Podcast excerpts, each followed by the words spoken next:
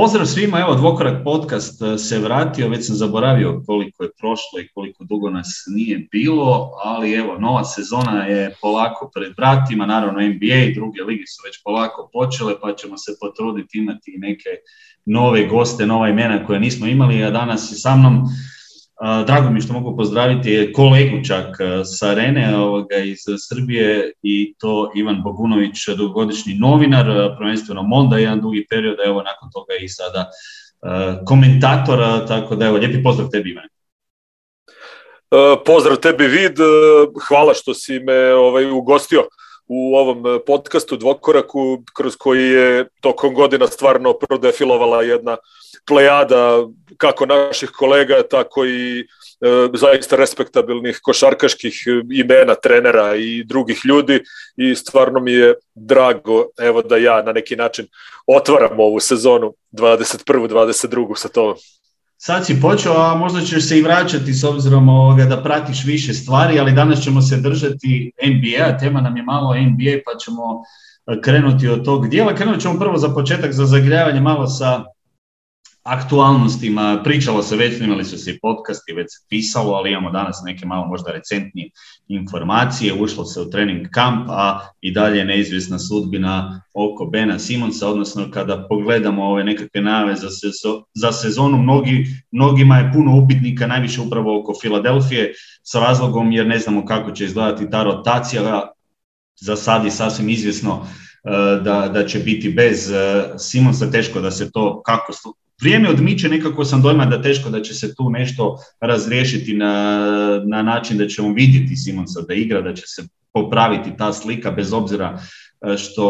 e, on po ugovoru mora biti e, dostupan, ali evo, trenutno je takva situacija da on je otišao za sada u onu krajnost da nemamo njegovu prisutnost ni na ovom Media Dayu, a čini mi se kako sada stvari stoje da je spreman i prihvatiti ovu financijsku kaznu koju može dobivati s obzirom da po svemu sudeći za sada neće igrati. Kako ti gledaš uh, Ivane na ovu cijelu situaciju? Imali smo par primjera u, prošlosti da ovoga samo provučemo. Uh, Butler smo imali primjer gdje je napravio incident, izvređao suigrače, isprovocirao je taj prekid, ali bio je prisutan. I nakon toga se dogodio trade, imali smo E, zadnji e, sličan nekakav primjer sa Hardenom koji je onako došao malo lošije naravno fizičkom stanju pa također nije bio pretjerano zainteresiran, ali se pojavio na terenu. Koliko je Simon spreman ići daleko sad po ovom pitanju, s obzirom da je čovjek koji ima dosta dug ugovor s Filadelfijom još uvijek? Da, evo, na ove primere koje si ti pomenuo možemo da dodamo i Antonija Davisa koji je otprilike tako se ponašao u ono vreme kad uh, su bili tokom uh, zime, dok je još bio u New Orleansu, pa su bili pregovori sa Lakersima oko trejda i kad su ti pregovori propali, verujem da se svi sećaju da je New Orleans odlučio prosto da ga skloni iz tima do kraja sezone,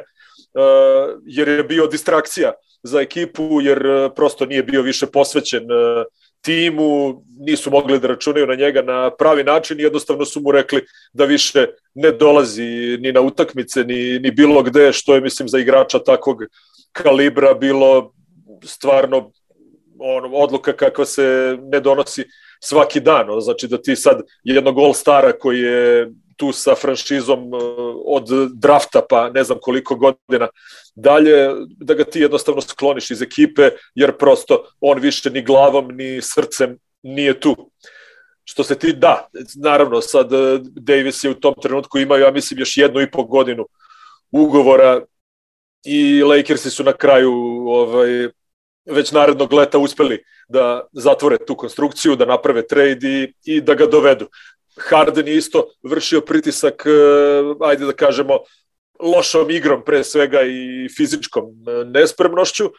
a Simons je specifičan od njegov slučaj jer se dešava u pauzi između dve sezone i sad, evo, ta pauza jeste malo kraća nego što smo navikli, znači negde tamo od ako se ne varam osmog, ne, u polovinom sedmog meseca, polovinom jula se završila sezona, znači E, neka dva, dva i po meseca je trajala pauza i otprilike, ja mislim, pre nekih mesec dana je počela da se, počele su tako glasine da se pojavljuju, koje ja verujem da pušta njegov menadžer Rich Paul, da on više ne žele, da je raskrstio sa Filadelfijom, da nema nameru da se odazove ovom prozivci i media dayu, što smo videli da se i desilo i onda nekako iz svaki, svake, svaka, svaka sledeća ta nezvanična informacija je bila iz tabora Bena Simonsa sve radikalnija. Znači, bilo je otprilike ne želi više e, nikad više neće da igra, pa ne želi da razgovara ni sa više ni sa Riversom, ni sa saigračima koji su želeli da odu u Los Angeles, ne znam da ga nagovaraju da se predomisli i tako dalje i tako dalje. I sad smo došli do toga da je poslednja neka informacija da je on spreman da se da pauzira čitavu narednu sezonu i da ovaj normalno snosi sve te finansijske posledice ako se situa ako se ovaj situacija ne reši nekim trejdom umeđu vremenu. Dakle ja iskren da budem pratim NBA preko 30 godina, a, a vrlo onako ozbiljno i pomno ajde da kažem možda 20, 20 i nešto i ne sećam se situacije znači da jedan igrač tog e, nivoa i te težine tog značaja za svoju ekipu e, dođe do do tačke da, da, da ovako bojkotuje ekipu i da ovaj i da nema uopšte nameru da igra, da trenira bilo šta. Moje mišljenje je da je on pod ogromnim uticajem e, agenta, tog Richa Pola iz agencije Clutch Sports i mislim da je jednostavno mladom igraču koji je ulju, ono, čitavog života uljuljkivan. Znači, čitavog života mu je bio je talenat, bio je veliki, velika zvezda od srednje škole, pa do dolaska, preko dolaska u Ameriku, visok pik na draftu i tako dalje i tako dalje. Znači, e, imam utisak da je u pitanju osoba koja nema baš e, potpuni ono kontakt sa realnošću, koja nije sa obe noge na zemlji i koja je u tom smislu e, znači kod, kod tih igrača ima svakako i sujete i sad recimo kad ti njemu kažeš ovaj, kad za njega i njegov najbolji saigrač i trener izjave da sumnjaju njega da li on može da bude to što je potrebno ekipi da bi došla do najvišeg nivoa, do titule, na njega se to sigurno odrazi. E, on sigurno odreaguje emotivno u sebi na taj način i još kad ima u okruženju neke ljude koji mu podhranjuju tu njegovu sujetu i pričaju mu kako je on ispravan, a ovi sa druge strane su ovaj, u krivu, onda jednostavno dolazimo do, do, do te situacije kakvu nismo videli, kažem, evo, poslednjih 20-ak, 30 godina ili koliko već. Mislim, bilo je ono nekih situacija uh, da, da igrač na velikom ugovoru, kao što je bio onaj centar Milwaukee, Saunders, da jednostavno iz čista mira odluči da, da, će, da će da prestane da igra košarku. Znači, jednostavno njemu je nešto kliknulo u glavi i ostavio i novac i ekipu i sve živo. A Simons, Simons hoće da igra, ali neće da igra više u Filadelfiji, a Filadelfija na drugoj strani ne može da pronađe partnera za trade koji bi izašao u susret e, nekoj njihovoj e, evaluaciji. Znači, ono što oni misle da Simons vredi, trenutno niko ne želi da plati i tu smo negde šahovskim rečnikom u pat poziciji koja bi mogla da potraje ko zna koliko. Da, taj, taj dio je u biti e, dosta nezgodan, jer Filadelfija nije ekipa koja je u rebuildingu, pa sad imamo mi vremena čekati, pa ćemo doći će u jednom trenutku nekakva ponuda, neko će se pojaviti, nego je to ekipa koja je odlučila, videli smo već prošle sezone tu potvrdu, graditi uh, ekipu oko Embida. On je taj stožerni igrač i tu mislim onome što sam ja uspio pročitati da je Simons već shvatio možda, a to je vjerojatno ovaj dio što si ti istaknuo kod njegovog agenta koji ga je vjerojatno još dodatno napunio, sa time da on nije, i znamo da nije bio potpuno fit sa Embiidom, ali tim više da sada njih dvojica više ne mogu zajedno uopće kao provoditi zajedno na terenu i da se momčad na taj način može slagati, što jest bio jedan dio problema kroz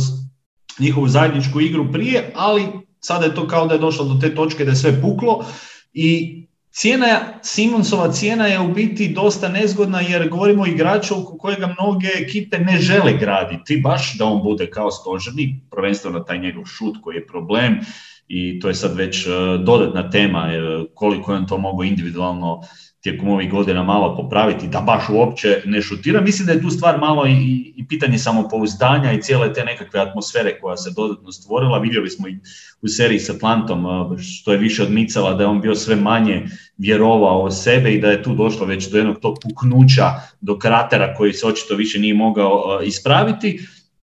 i mislim da u cijeloj ovoj situaciji More je ekstreman GM, to smo vidjeli već. I on je spreman, on je postavio visoko cijenu, što je legitimno, što mislim da je i za, za njegov ulazak u, u raspravu o tradu bilo uh, ispravno na način da on krene sa visokim, pa ajmo se naći negdje na sredini. Međutim, čini mi se da su danas i GM-ovi nešto pametniji, nego što, mislim pametniji, da imamo sve više uh, ovo jedno moderno razmišljanje, da ću rađe priliku mladim igrača, mladoj jezgri, neću se zaletavati. Vidjeli smo i po nekim tradeovima na koncu koji su se dogodili i za Hardena ako ćemo uzeti u obzir. Ajde, Davisa ćemo staviti na stranu s obzirom da je isto specifičan igrač imao je ipak stvarno veliku uh, vrijednost i, i ta cijela situacija, pa je Griffin uspio dobiti ozbiljan paket, ajmo reći, igrača. Ali sumnjam da će Mori za Simonsa dobiti neki veliki paket igrača. On može dobiti jednog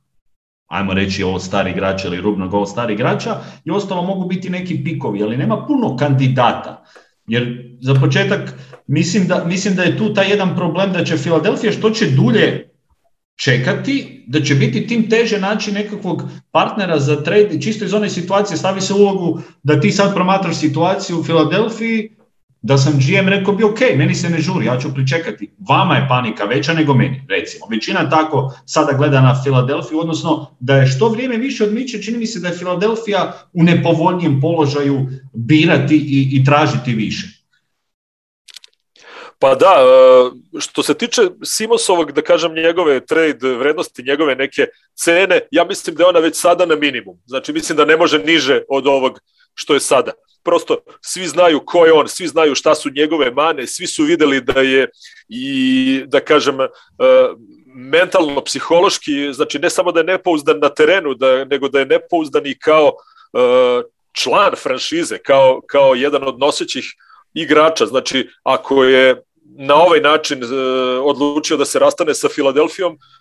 ko kaže da se neće na isti način naljutiti pod znacima navoda i na neku svoju sledeću ekipu. E, tu sad ostaje to što si ti rekao, Filadelfija. E, da, da li Filadelfiji situacija može da postane e, još gora i nepodnošljivija nego što je sada? I odgovor je sigurno da, jer Filadelfija sad još nije počela sezona, e, u nekim projekcijama mi sad možemo da kažemo da oni i bez Simonsa mogu da održe dobar nivo igara i rezultata, da budu recimo top 4 ili top 5 ekipa na istoku i da, to, i da ta cela priča sa rezultatskog stanovišta bude podnošljiva. Ali šta ćemo ako, a istok je ove godine, ja mislim, dosta jak i ujednačen sa bukvalno preko 10 ekipa koje će se boriti za playoff i, i to kako ravnopravno, znači osim Orlanda, čak i evo recimo Cleveland koji je bio već nekoliko godina unazad e, ono vreća za napucavanje, ja i od Clevelanda očekujem jedan dobar pomak u pozitivnom pravcu. I sad, ako u toj situaciji Filadelfija počne mnogo da gubi utakmice, e, znamo kakvi su američki mediji, znači to će po ceo dan će se pisati kako All-Staru Joelu Embiidu propadaju najbolje godine zato što je franšiza e, zarobljena u, u toj u tom kao što rekao, već pat poziciji sa Simonsom, e, Daryl Mori ne može da nađe trade partnera i evo, šta sad, neko će tu verovatno početi da predlaže i totalni rebuilding, da se pusti i Embiid, da se krene od nule, bit će tu raznih varijanti. Tako da za Filadelfiju ja mislim da je e, bi bilo dobro da, da proba ranije, pre nego kasnije da e, reši taj problem sa tradeom. E sad, ono što je stvarno objektivan problem, to je što, ovo što si ti rekao, što niko neće da zagrize tu udicu. Svataš, e, ne, ne, ne samo, nije, nije sad samo pitanje, ne, nego tu je sad i ono pitanje da moraju i ugovori da se poklapaju i to ovaj, sa nekih, ja mislim 80% mora da bude odnos uh, pri, plata, novčanih primanja koje se razmene u jednom trejdu. Znači, ako Simons ima ugovor na 33 miliona dolara, on mora da bude razmenjen za igrača koji prima bar recimo koliko, 27, 28 miliona. E sad, ko, ko ima igrača od 30 miliona ugovora u timu i koga je spreman da se odrekne da bi rizikovao sa Simonsom uh, u smislu košarkaškog fita i u smislu njegovog mentalnog sklopa koji je onako vremenom postaje sve nekako diskutabilniji i meni se zaista čini da je, da je momku već e, ne, ne, od, ne od juče, nego već duže vreme da mu je bio potreban jedan dobar tim sportskih psihologa da malo počne da, da, da, da radi sa njim, da malo zakopa po njegovom ovaj, mozgu i mentalnom sklopu da vidi o čemu se tu radi i kakvih tu ima problema, jer prosto je neverovatno da ti imaš all-star igrača koji odbija da šutne trojku. I to otprilike osim onih naj, naj uh, kamenijih centara kao što je bio Drummond recimo ili Dwight Howard. Čak i Dwight Howard je počeo da šutira trojke u nekom trenutku, a ti ovamo imaš nekog univerzalca koji igra praktično pozicije od 1 do 4, koji je all-star, koji ima sve i koji ne želi da šutne trojku, a trojka je postala stvar koja je ono da, da, da kažem, jedan od osnovnih postulata i jedno od osnovnih oružja u, u napadu svakog tima. Znači, tu nešto nije u redu, a ti, ti, ti imaš, ti imaš all-stara, ti imaš jednog od najboljih 20-25 igrača u ligi koji se ponaša donekle Uh, izvini, imali smo neki mali tehnički problem ovde sa tonom, uh, znači samo da se nadovežem uh, rezime, dakle, mislim da je prosto Filadelfija morala mnogo ranije, mnogo odlučnije da reaguje na neki način kada je u pitanju Ben Simmons i da vidi u čemu je problem sa tim njegovim odbijanjem da šutira za tri poena i šta je to što su, što su još mogli da urade ako je zaista on smatrao da sad on i Joel Embiid nisu dobar fit na terenu, zajedno šta je tu moglo da se uradi da, da, da se to promeni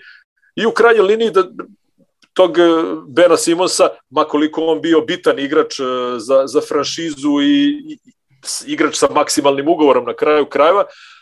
da ga u krajnjoj liniji pozoveš na neku vrstu odgovornosti, ozbiljnosti i tako dalje, da mu da, da mu se jednostavno stavi do znanja, makoliko igrači bili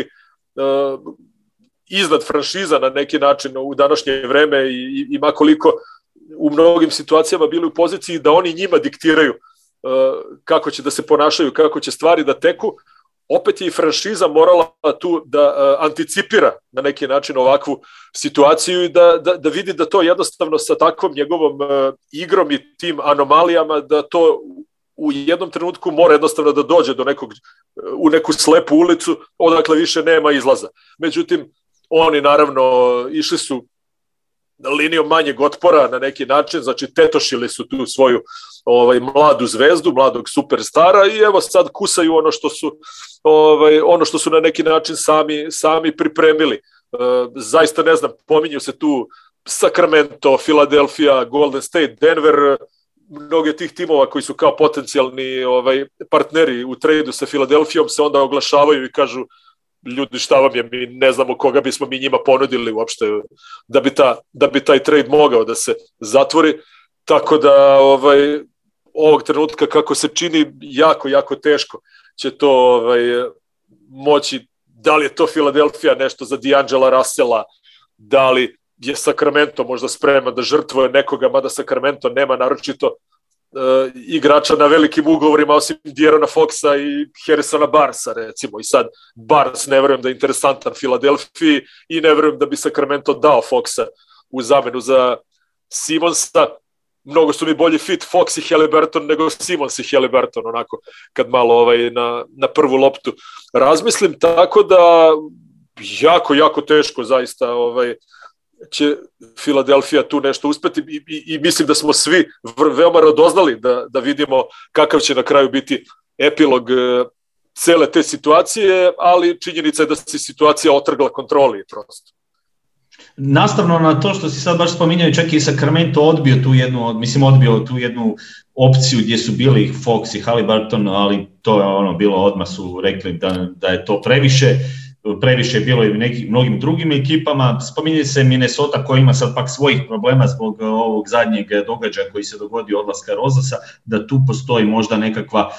priča koja bi se mogla spojiti. I Minnesota je čak u situaciji da neće sigurno davati Townsa i Edwardsa, tu dolazimo opet e, Russell pa možda još jedan igrač koji pik, to je neki maksimum, a pitanje je li Philadelphia spremna odnosno to prihvatiti, makar je po meni to možda jedna od boljih opcija kojim se nudi, a ovo nastavno na, na to je još i, i zadnja priča sa Houstonom zbog Volovog ugovora, ti si pričao oko toga. Vol znamo da je na trade bloku, znamo da će biti u Houstonu, ali neće igrati, oni su to postigli zajednički dogovor. I tu se sada postavlja pitanje je li možda Vol taj jedan partner gdje se može nešto krenuti. Međutim, fit Vola u Filadelfiju nije idealan. Govorimo o igraču koji je pretrpio dosta ozljeda u prošlosti, igrač koji ne rješava taj njihov spacing baš drastično, igrač koji bi sigurno donio neke drugačije e, stvari u svoju igru, on ipak je i stariji i on je ipak netko ko njima ne rješava dugoročno nekakvu stvar da bi sada to bilo idealno za Filadelfiju, tim više što mislim da Houston nije spreman davati neke ozbiljne svoje pikove. Oni nisu bili u situaciji da su dobili sad ne znam kakve prevrijedne pikove od Brooklyna, to nije nešto što njima donosi ne znam kakve izbore na draftu, tako da oni su isložili jednu mladu jezgru koju mi se po što sam zadnje uspio e, pročitati da su dosta zadovoljni i to je stvarno jedna obećavajuća ekipa za gledati barem što se tiče razvoja mladih igrača, i njima se također ne žuri u nešto što je nužno da sada moraju dati više nego što misle da bi trebali, tako da koliko je Filadelfija tu misli da eventualno može doći do te jedan za jedan razmjene nekakve uz koji tek pik nije baš super za Filadelfiju. Na kraju dolazimo do, do, na kraju dolazimo, htio sam reći, na kraju dolazimo do toga koja je to uloga koju bi Simons onda igrao u nekoj drugoj ekipi, jer sam malo razmišljao, mi danas kad pogledamo rostere momčadi, većina ekipa je poprilično dobro popunjena na njegovoj poziciji, jel tako? Što mladih igrača, što nekakvih već uh, all-star igrača, većina njih ima te nekakve playmakere, combo gardove i tako dalje. Što Simons onda tu u cijeloj priči sa svojim tim ugovorom i dolaskom može donijeti? On može donijeti nekakvu drugačiju varijantu, ono što se meni nametalo već neko vrijeme, a što sam pričao već sa nekoliko ljudi je da bi Simons bio idealan kao taj nekakav small ball visoki u biti. Kada bi on, da bi se ta ekipa sjajno poklopila, da bi se iskoristile te nekakve njegove ekstra defensivne kvalitete, plus činjenice da je dobar na otvorenom terenu, da je jako dobar i na niskom postu, ali mu treba, ne, njemu, njega treba maknuti od ove spore half court igre i, i staviti na nekakav dio terena gdje će se više trčati, gdje će se ubigrati u puno većem ritmu nego što je to slučaj u Filadelfiji. I mislim da je to onda nekakva ekipa koja bi njega koristila tipa na 4-5, čak bih rekao 5, nekakva varijanta, pa su ostali svi šuteri, da bi to stvarno onda moglo izgledati jako dobro u toj nekakvoj situaciji, jer on ima te neke velike prednosti, ali da mu se sakri ta mana i da ta onda bude šuterska mana, jedina šuterska mana u toj ekipi, recimo, ne znam, to je, to je ovako uh, nekako razmišljanje gdje gledam gdje bi bilo moguće maksimizirati njega, a da je ekipa ne pati. Dobro si rekao, mislim, evo, pojavila se i priča kao da u suštini, e, kao iz njegovog opet tabora, nezvanična informacija nije kao problem u tome šta su izjavljivali Simons i odnosno Embiid i Rivers posle ispadanja od Atlante, nije problem, nego je problem što on kao ne može da igra sa Embiidom. Pa mislim, ako ne možeš da igraš sa Embiidom, ja sad zaista ne znam sa kim možeš da igraš, kakva je to ekipa koja je tebi potrebna, Znači jedino sad da on e, krene da selektira sam neku svoju kao na ono All-Star kad je All-Star game, pa kad krenu e, LeBron James i ne znam ko je drugi, onaj kapiten, pa krenu od nule da prave svoj tim, što je naravno nemoguće. Ne znam, mislim, mislim da je malo i u krajnjoj liniji malo i bezobrazno ono, da, da, da ti sad kre, da, da, da, da ti sad kao igrač koji objektivno, ok, došao si do All-Star nivoa, ispoljio si neki potencijal, ali ipak nisi ti LeBron James da praviš neki svoj ovaj super tim i da, i da se igraš generalnog menadžera, ti si igrač. I u tom smislu treba da se da se prilagodiš, da pokažeš i malo skromnosti, ovaj, makoliko bio uh, basnoslovno plaćen. Ne, vidim zaista koji je to koji je to tim. Znači šta sad, ajde da sklonimo da sklonimo iz jednog uh, tima otprilike da ga očistimo od uh, centara, da bi se tu igrala možda neka five out formacija, u kojoj bi, što ti kažeš, Ben Simons ima ulogu nekog igrača, skrinera koji postavlja blokove, koji se otvara u dubinu, koji nešto kreira iz kratkog rola za šutere, šta ja znam. To su sad već ono neke i trenerske opcije u koje ne bih nešto previše ulazio, ali, ali mislim da je jako teško da sada na postojeće ekipe, znači na postojećih 29 ekipa protiv Filadelfije, da sada neki generalni menadžer i neki front office uh, uspeju da da, da iskonstruišu i trade i da uklope to u neke svoje postojeće uh, i, i u postojeći igrački kadar, pa da to bude onako po ukusu Bena Simonsa i njegovog agenta i da to bude situacija u kojoj će on sad odjednom da procveta i da ovaj, i, i da se taj njegov to njegovo odbijanje da šutira trojke i to šutiranje slobodnih bacanja, to ćemo sve da kao ovaj, gurnemo pod tepih i to onda odjednom kao neće više postojati, zato što eto, to će da rade ostala četvorica igrača. Ne znam, prosto ne, ne, ne verujem u tu opciju i, i, i mislim da će Ben Simons, koji je i dalje vrlo mlad igrač, na teži način shvatiti e, jednog, u jednom trenutku, možda to ne bude ni za godinu, ni za dve, ali da će shvatiti da prosto mora da se menja, inače će ovaj, doći u situaciju i taj njegov maksimalni ugovor će jednog dana isteći i ne znam ko će ga onda posle toga potpisati i za koji novac. Slažem se, mislim da se tu dosta mijenja pogled na njegovu, njegovu ulogu i vidit ćemo i baš mene interesira kako će se to završiti, gdje će ona kraju završiti i koliko će to uh, biti kvalitetno u smislu da, da stvarno bude pogođena momčad. Mislim da ima nekih ekipa koje bi se tu mogle malo to prilagoditi, ali tu dolazimo sad do drugog cijelog problema ko je spreman usmjeriti sada svoju momčad na taj način, jer ne dovodiš Simonsa da ti bude sad jedan od, onda ga ako ideš u taj trade vjerojatno i slažeš stvarno da je on dio jedne te trojke ili čega već e, u tom trenutku imaš, da se onda i momčad mora prilagoditi da, da taj fit bude uspješan s obzirom na njegove te e, specifične karakteristike, odnosno i neke mane koje, koje se sve više uh, spominju i zbog čega je to pro, postao problem. Ali dobro, vidit ćemo, ovoga, možda ćemo imati priliku i komentirati kada se sve to dogodi, a idemo mi polako onda na... Izvini, ovo, evo, uh, izvini, prego što zaključimo ovaj deo, samo hoću da kažem, uh, znači, e, na primjeru mnogih igrača videli smo da, da kažem, ništa nije večno. Odnosno, ne mora da bude večno. Znači, imamo primer Blakea Griffina, imamo primer, recimo, Andrea Dramonda, imamo primer Demarcusa Kazensa. Znači, neki od njih su uh, napravili dva koraka nazad zbog povreda, ali evo recimo Andre Dramond, on je bio 20-20 igrač jedno vreme. Je li tako? 20 tako. pojena, mogo je 15 pojena, 20 skokova da zabeleži. On sad igra na, za minimalac i on je backup Embiidu u Filadelfiji i niko živ ga ne pominje kao nekakvog e, faktora. Ne samo Hoću to, da... E, nego čak e, se spominje da je, ajmo reći, korak iza u odnosu na Howarda koji je donosio više zbog obrane i, skaka, i svojeg mogućnosti, e, zbog atleticizma i skokova koje je uspio hvatati, da je za tih 15-20 minuta bio učinkoviti nego što, bi, što će recimo možda biti dramat. Do toga je došlo. Upravo, upravo to i kažem, znači neka ne, nije pametno Ben Simons i njegova uh, ekipa ljudi koja mu vodi karijeru da misle da, da će Liga jednog dana plakati za njim svake godine dolaze novi talentovani kvalitetni igrači postaju stvaraju se novi superstarovi e, ja mislim da on rizikuje da za koju godinu bude možda i izbrisan potpuno sa NBA mape Mo, moglo bi se dogoditi puno gore nego što on misli u svakom slučaju jer e, ova činjenica ok, all star kao što si sam rekao i sve to Uh, ipak nije baš toliko garancija. Vidjeli smo, ono što je meni puno bitnije, da li je on karakterno i po nekakvom svom individualnom napretku pokazao da je spreman uložiti u sebe e, do, ono, do onih nekakvih krajnjih mogućnosti, nije. Jer realno u redu sve, nema šut, e, nije, ne, nemaš samo pouzdanje, ali već je prošlo nekoliko sezona, a da mene muči ovaj dio, zašto ni jedno ljeto nisi posvetio tome, pa bar da uđeš u sezonu, da nešto počneš šutirati, 33%, 33%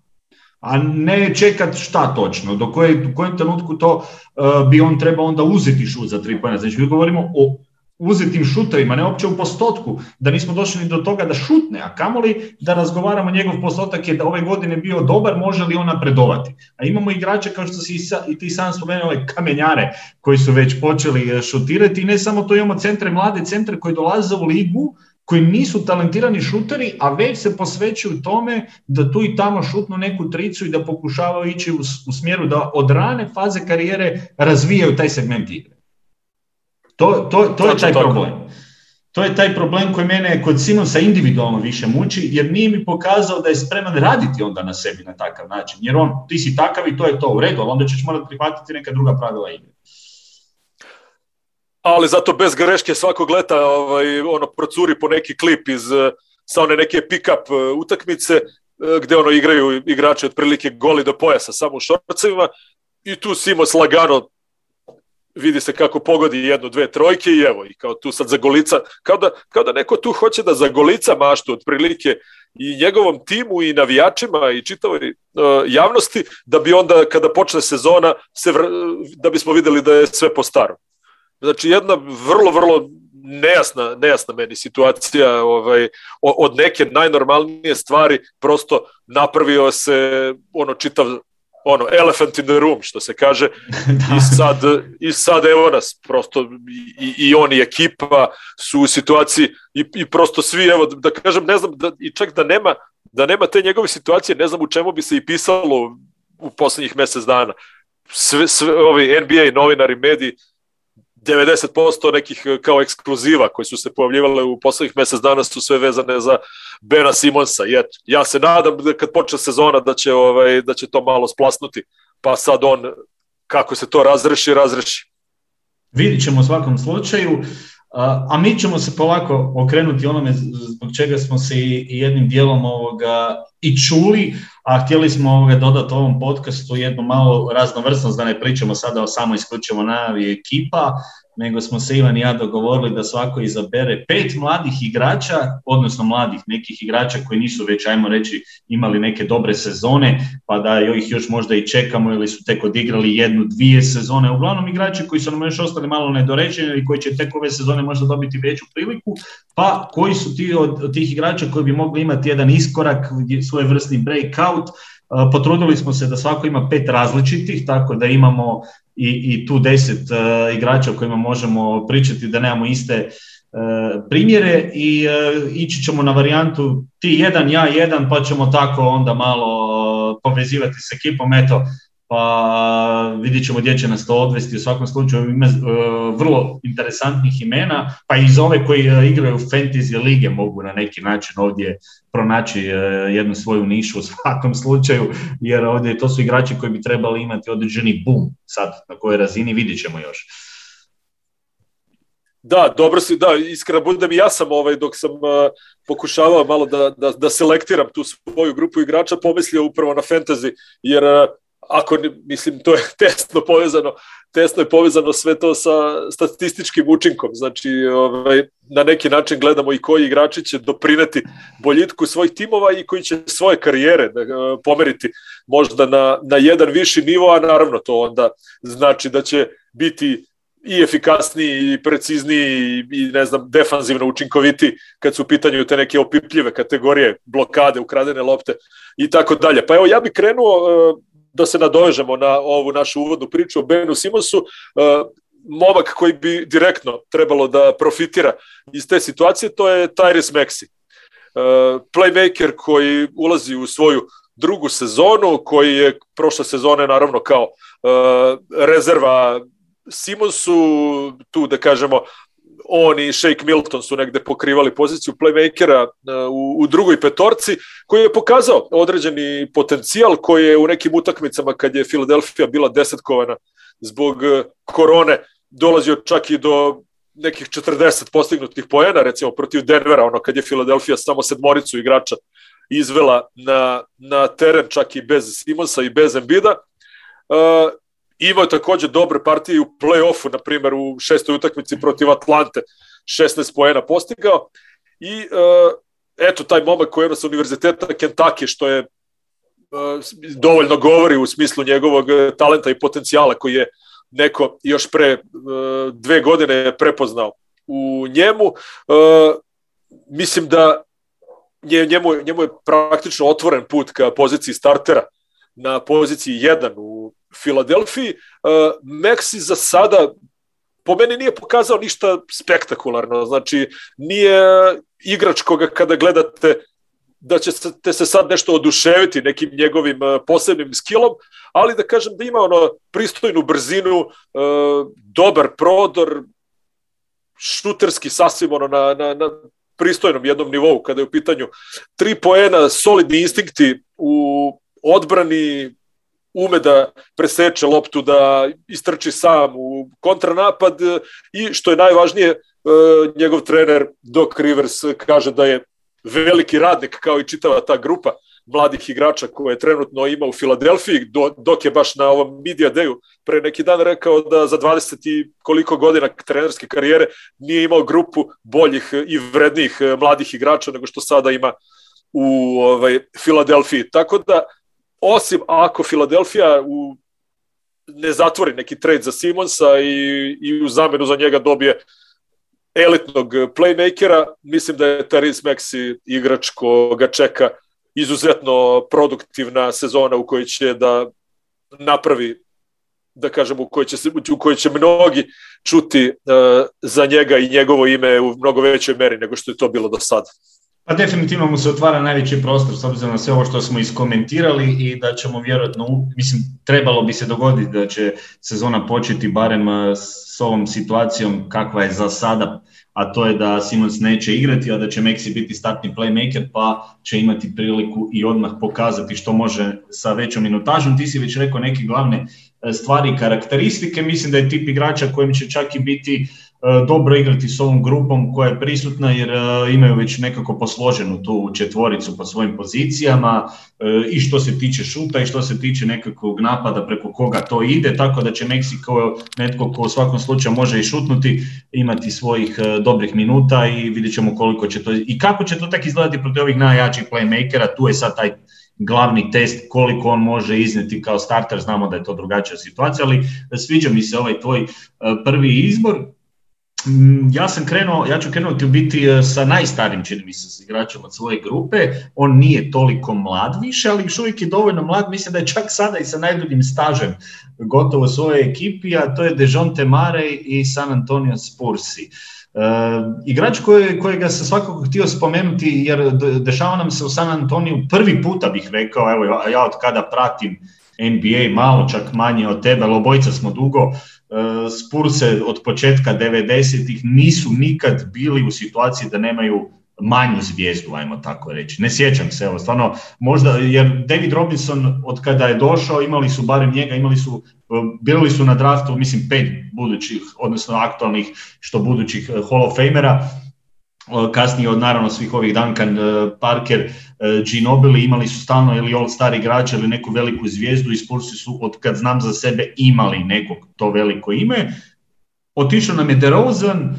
Aldridge već ranije, niko drugih uh, nije dovedena na nikakva velika zvijezda, na neki način oni su se opredijelili za jednu mladu skupinu igrača gdje je nekako Mare i sada glavni taj kojemu se trebaju predati ključevi momčadi. Vidjeli smo već prošle sezone e, jedan njegov iskorak, e, uspio sam čak sam se malo ovoga pozabavio da vidim nekakve brojke,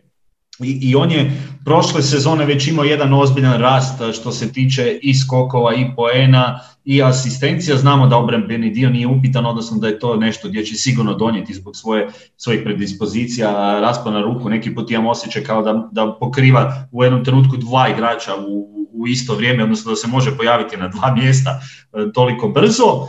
I mislim da je on igrač koje, od kojega ćemo ove sezone dobiti više. Sad, u kojoj će to mjeri biti više, ono što je problem je trenutno šut za tri poena. On je imao jedan dobar postotak šuta e, što se tiče mid range odnosno njegova ta završnica oko obruča je dobra, bacanja su isto kvalitetna, ali međutim problem je taj šut za tri poena koji je prošle sezone mislim bio čak i manji od, ako pogledamo od, od, karijere, od prosjeka u karijeri, 33% u karijeri, lani oko 32% malo manje i mislim da je tu taj jedan dio gdje može rasti, nikad neće biti elit. Ja mislim elitni šuter za 3 poena, ali s obzirom na volumen šuteva koji će mu se sada nuditi i s obzirom na cijelu ovu situaciju gdje od njega očekujem da bude nekako taj vođa tih, tih mladih Spursa uz ostale igrače koji čisto svi malo rasti, onda mi je nekako Marej, bez obzira što on već je sada nekoliko sezona tu, čini mi se da može biti netko ko, evo, ako igrati fantasy, u svakom slučaju jedan vrlo, vrlo dobar izbor s obzirom na puno stvari koje on e, može donijeti i mislim da ćemo ga gledati puno više s loptom, još više odnosno s loptom u rukama i mene interesira koliko će on napadački kao taj neki lider sada narasti izgledati, koliko, koliko mogu stvarno Spursi sa njim napraviti. Mislim da Spursi po talentu nemaju nekog novog kavaja. Mislim, nismo ni na početku za kavaja vidjeli da je to to što je danas. Ali nekako mi se čini da ova skupina igrača nitko trenutno ne odskače previše. Tako da ovdje imamo puno tih igrača koji netko možda stvarno napravio ogroman iskorak, ali nekako mi se čini da San Antonio sa Mareom ovim uh, Johnsonom i Whiteom kao nekakvim tim igračima koji su već prošli nešto, a uh, evo čak i sa reprezentacijom mogu onda ovdje nešto više napraviti, iako ne dajem velike, nisam optimističan odnosno po pitanju sezone San Antonio općenito, ali evo, to je nekako ovoga moj taj prvi izbor. Da, pa da, iskreno budem bilo bi iznenađenje da se plasiraju u playoff, prosto ta, takva su ekipa, ekipa sa, sa velikim brojem igrača koji su u, u usponu, koji tek idu ka nekim najboljim godinama u karijeri, ti si pomenuo ovaj, većinu njih koji su tu koji bi trebalo da budu nosioci, tu je i Lonnie Walker recimo, koji nam je i dalje jedna onako nepoznanica u smislu šta je njegov eh, konačni domet u karijeri, ali ovaj ali, ali slažem se, evo i Greg Popović je ja mislim eh, juče prekriče, pa sam pročitao njegovu izjavu gde kaže e,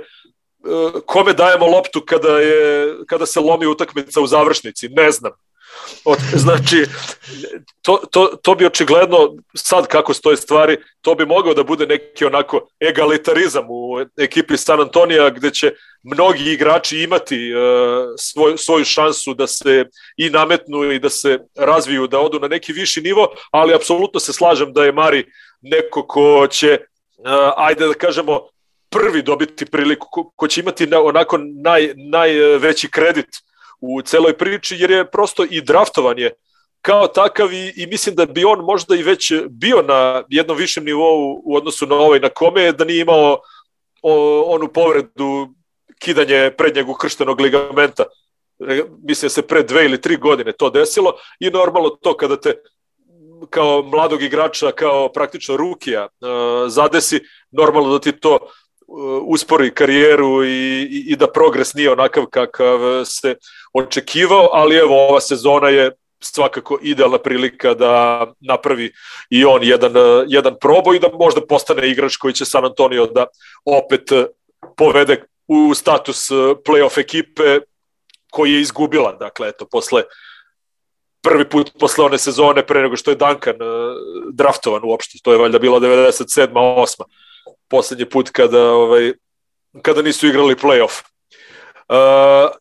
ja bih da se nadovežem na ovu tvoju priču, da ostanemo tu blizu na zapadu, da odemo malo istočnije u stvari samo, do Memfisa, uh, gde imamo sezonu koja po mom mišljenju može da bude uh, prelomna za Jerena Jacksona Jr. Uh, igrač na poziciji krilog centra i centra, znači onako jedan uh,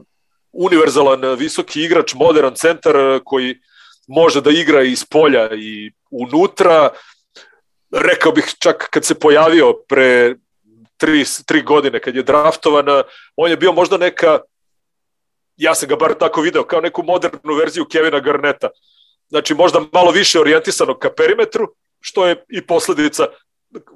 pravca u kojem je čitava košarka, NBA košarka otišla u novije vreme, a na drugoj strani koji može da odigra i u napadu i u odbrani, koji može da odigra kvalitetno u reketu, koji je posebno licem, prodor igra, koji ima sjajan osjećaj za blokadu i prosto uh, on je posle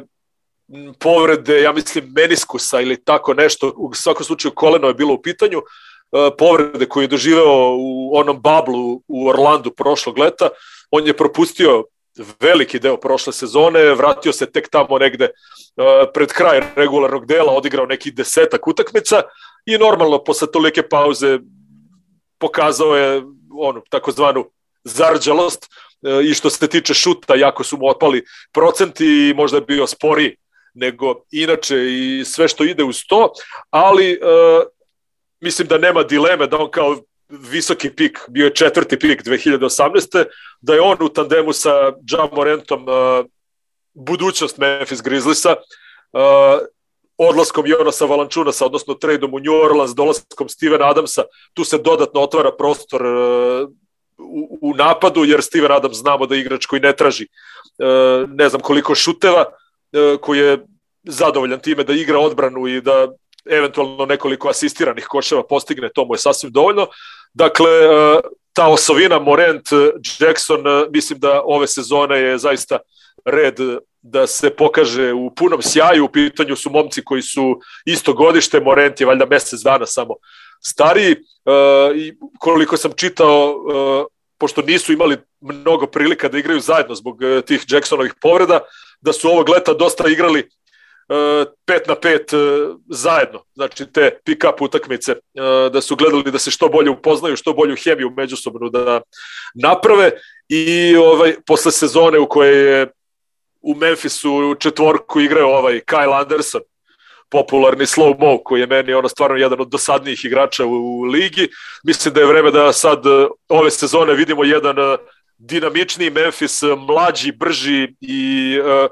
u svakom pogledu ono gledljivi, tako da kažem, jer eh, Memphis nekako eh, sa tih nekoliko igrača kao što su Anderson, kao što je, meni se čak i Dylan Brooks nešto preterano ne sviđa, ne znam zašto. Ovaj, I to sve u kombinaciji, kad, kad gledam recimo Memphisove utakmice na domaćem terenu, uh, njihova dvorana mi je isto nekako zastarela sve to i sve, nekako sve ukupno mi to stvara dojam uh, neke ekipe koju nerado gledam ali mislim da ove sezone, uh, ako bi taj tandem Morant-Jackson uh, profunkcionisao na pravi način, mislim da bi Memphis mogao da postane čak i jedna od omiljenih ekipa mnogim NBA fanovima. Rekao si jednu vrlo važnu stvar, još na početku, to mi je drago da si odmah spomenuo, prijelomna sezona. Jer mislim da je upravo to nešto na čemu i potezi se zasnivaju i potezi Memfisa. Uh, E, činjenica da za ovaj trade koji si istaknuo i po onome što sam i ja uspio nešto vidjeti, čak i Steven Adams e, bi mogao biti povremeno i backup centar, što znači da Memphis želi isprobati varijantu Jalen Jackson Jr. Brandon Clark kao visoki tandem, što ima smisla. Jer realno Adams nije loš igrač za neke stvari, on će koristiti, ali sam i odlazak od Valančiunasa dovoljno govori da, bi, da oni tu otvaraju prostor, bliži se taj ugovor koji bi se trebao potencijalno ponuditi za Jerena Jacksona, što je još jedna stvar zbog kojeg ove sezone on treba možda i pokazati, e, nije to više e, čak mislim da, da Memphis ovdje testira sada njega da on pokaže je li vrijedan toga da bude taj prvi do Moranta za kojega smo sigurni da, da je stožen igrač te momčadi ili će Memphis možda, ako se stvari ne realiziraju u, u, u dobrom smjeru, ići dalje od njega. I to je jedno pitanje koje će, na koje će on prvenstveno morati dati odgovor. E, igrački i ovo što se isticao njegove te karakteristike, meni jako je dragi igrač. Da ga ti nisi uvrstio, ja bi ga sigurno uvrstio u ovu e, kategoriju jer mislim da je to igrač koji i je jedan od njihovih najboljih šutera, je ono što Memphis uh, analitički barem radi, barem po, po posljednjem razgovoru sa, sa uh, Spakijom kada je još bio u Memphisu, kada mi je pričao kod tih detalja, je istaknuo baš da Memphis, analitika Memphisa ide u tom smjeru da oni pokušavaju povećavati volumen trica, da po, pokušavaju imati krug igrača gdje svi šutiraju, da brže šutiraju, da brže trče, da imaju karakterne fizički, izrazito bitna stvar, fizički dominantne igrače koji su nesebični u igri. Nekako ta cijela koncepcija momčad ide u tom smjeru i zato mislim da će ova sezona, ovo kao što si ti najavio, biti potencijalno možda i jako interesantna gledajući Memphis koji ima jako zanimljivu tu mladu jezgru, većinom igrača koje je sam draftirao i to ovi ovi pikovi koji su bili pri kraj prve runde ili što čak i u drugoj rundi koji su se pokazali korisnima, tako da u svakom slučaju mislim da je Jalen Jackson ove godine uz Moranta ta fokalna točka koju, koju onda možda ćemo gledati u stvarno jednom dobrom svjetlu. Eto. to je, to je, to je ovoga sam htio još nadodati, a ja ću ostati blizu tebe, da ne odemo previše daleko na zapadu, Houston, igrač kojega iskreno nisam na prvu uopće, kada sam išao malo gledati momčad i onda mi je sinulo, odnosno kada sam i pročitao izjave da je to igrač koji će ove godine, evo, barem po ovim zadnjim informacijama iz kluba, biti startni playmaker Houston Rocketsa, to je Kevin Porter Jr., imamo još jednog juniora. igrač koji ima onu neugodnu epizodu u Clevelandu, i e, po ovim zadnjim njegovim nekakvim reakcijama igrač koji, koji se zahvalio izrazito Houstonu što ga je vratio u život. Silas je tip trenera koji je jako dobar u toj komunikaciji s igračima, hvale ga, dobio je sada konačno tu jednu čistinu. On je, mislim da je to ne, ne znam trenera koji je krenuo kao uh, prvi trener u NBA sezonu da ima više tih nedaća nego što je imao Silas. Recimo, kreneš, uh, Harden, ovaj glavni igrač ti zatraži trade, Wood koji je bio ono da postane most improve igrač ti se ozlijedi, uh, nakon toga se sve živo zakomplicira, ostaneš na ono rubu da moraš trpjeti poraz za porazom, stvarno jedna nezgodna situacija za krenuti uh, u, u, u samostalnu NBA karijeru, i drago mi je da, da je Houston ostao vjeran tome i ono što je još bitnije da je Kevin Porter Jr. tip igrača koji jako bi mogao pasati biti komplementaran sa ovom skupinom igrača koje će oni dati loptu u ruke i oko kojih će se graditi igra. Naravno, Houston će gubiti puno utakmica, to nije uopće upitno uh, i bit će tu problema sa ovog obrambenog dijela, ali napadački bi mogli gledati jedan dinamičan, brzi Houston koji će igrati na dosta pojena. Kevin Porter Jr. i Green koji, koji su birali na draftu su dva igrača koja su i tekako napadački potentna i mislim da bi tu mogli gledati ovoga, ako ništa drugo, mogli bi biti interesantni za gledati preko lig pasa ili općenito kao ekipa koja neće imati dosadne utakmice. Vuda smo već vidjeli ono što može ponuditi i sad kao zdravu stu dvojicu kao startni backcourt uz ove sve još nekakve mlade igrače koji su e, pokazali e, od Martina sin, Martin Junior, pa zatim Tate koji nam se iskazao već i, i pokupili su Šengona koji je stvarno pokazao da može biti koristan od, početka s klupe ili recimo nekim situacijama kada će dobivati više minuta. I mislim da, da Houston ima stvarno jednu skupinu igrača koja, koja bi mogla biti ugodna za gledati, a tu Kevina Portera juniora vidim kao jednu tu opciju koja bi mogla imati konačno jednu pravu cijelu sezonu, prvenstveno zbog uloge koja će mu se dati, jer je potvrđeno da Vol neće igrati za Houston, što otvara ta vrata, i čovjek koji je u zadnjih 26 utakmica za Rockets je bio na prosjeku od 16,6 pojene i 6,3 asistencije, plus neke njegove izjave gdje čak ide toliko daleko da, e, da bi se htio boriti za jednog od najboljih asistenta lige, odnosno da će on biti jedan od tih kreatora, odnosno igrač koji će imati e, ovlasti, tako da evo u svakom slučaju iz više kuteva mislim da će Kevin Porter Jr. imati jednu pravu sezonu e, za Houston zbog svega ovoga što se sada poklopilo. Slažem se potpuno s tom da će Houston biti jako simpatična, atraktivna i mlada ekipa, svakako ne mogu da računaju na neki visok plasman e, ove sezone, verovatno ni one sledeće, ali je, e, imaju mnogo, mnogo bolju perspektivu nego što su imali, mi ako se setimo pre recimo dve godine, pričalo se baš o tome kako Houston je ostao bez draft pikova, kako uh, Daryl Mori koji je tada još bio generalni menadžer, uh, kako apsolutno više nema, nema načina da unapredi ekipu kroz trejdove, jer je sve te asete u vidu uh, draft pikova i nekih ono ističućih ugovora već ispucao u trejdovima za Krisa Pola i nekim još tu drugim sitnim trejdovima. Međutim, evo sad vidimo dve godine kasnije Houston je ono u potpunom rebuildingu sa jednom uh, grupom izuzetno uh, talentovanih mladih igrača i sa ono svim draft pikovima praktično svojim na raspolaganju, tako da može i da nastavi da se gradi u tom uh, pravcu u narednih možda još par sezona, pa da vidimo gde će ovaj, svi ti igrači zajedno dokle će stići, šta im je otprilike domet. Kevin Porter jeste u Clevelandu imao onaj jedan uh, neki tantrum, tako da, ga nazovemo kada je ovaj, poludeo zato što su njegovu, ovaj, njegov ormarić u slačionici dali nekom drugom igraču i otprilike u Clevelandu su posle toga odlučili da ne žele da se ovaj, više petljaju sa igračem tako, takog karaktera, ali od dolaska u Houston on je pokazao da kažem mnogo veću izrelost i skromnost i bio spreman da odradi jedan deo sezone u G ligi gde se upravo i nametnuo Stefanu Silasu kao igrač na koga može da računa u Houstonu nakon što je došlo i do povreda, odnosno i trejda Jamesa Hardena, pa onda povreda Erika Gordona i tako dalje, kad su ostali praktično bez ovaj veterana, onda je tu Kevin Porter dobio šansu i pokazao da je stvarno jedan dinamičan mladi igrač u skladu sa onim što se ovaj, danas traži u,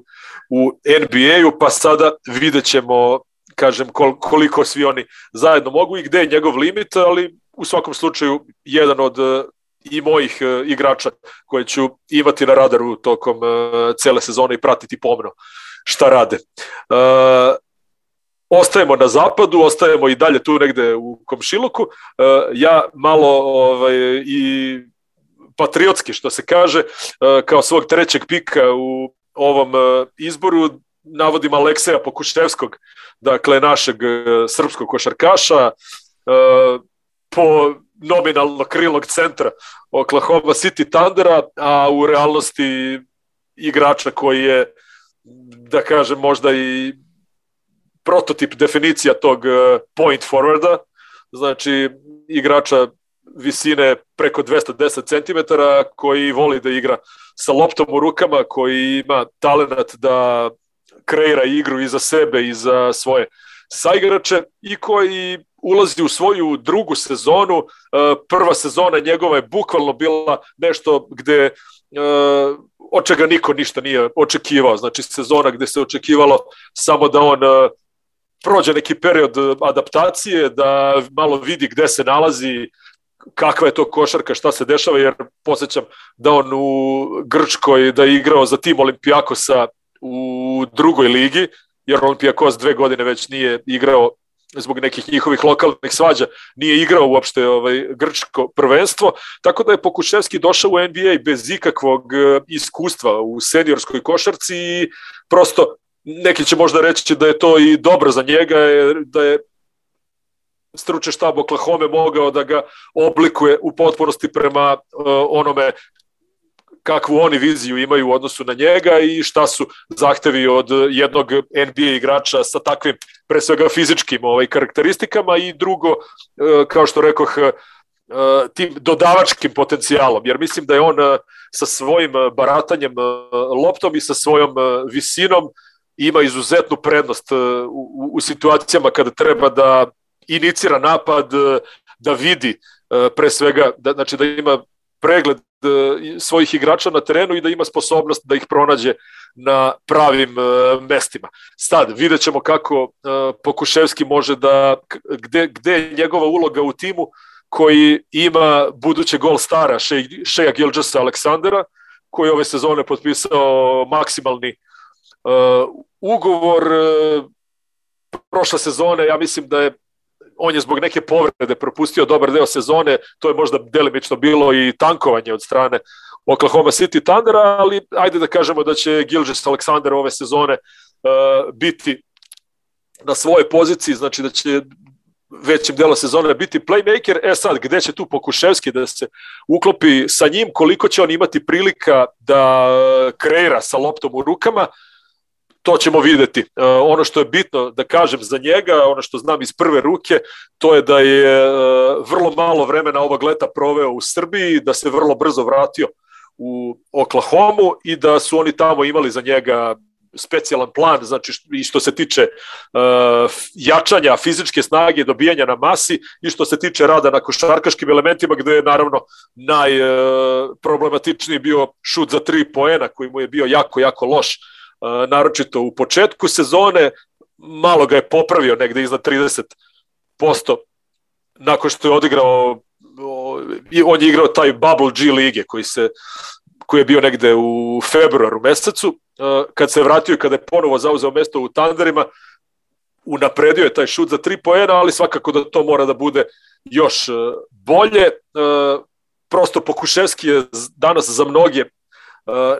odnosno njegova sezona, kako će izgledati, za mnoge je velika nepoznanica, mnogi se pitaju da li će uspeti da, i da, da, da, da zagrebe po tom svom velikom potencijalu, jer prosto njega sa tim karakteristikama, sa tom visinom i, i nekim bekovskim ovaj, kvalitetima na centarsku visinu,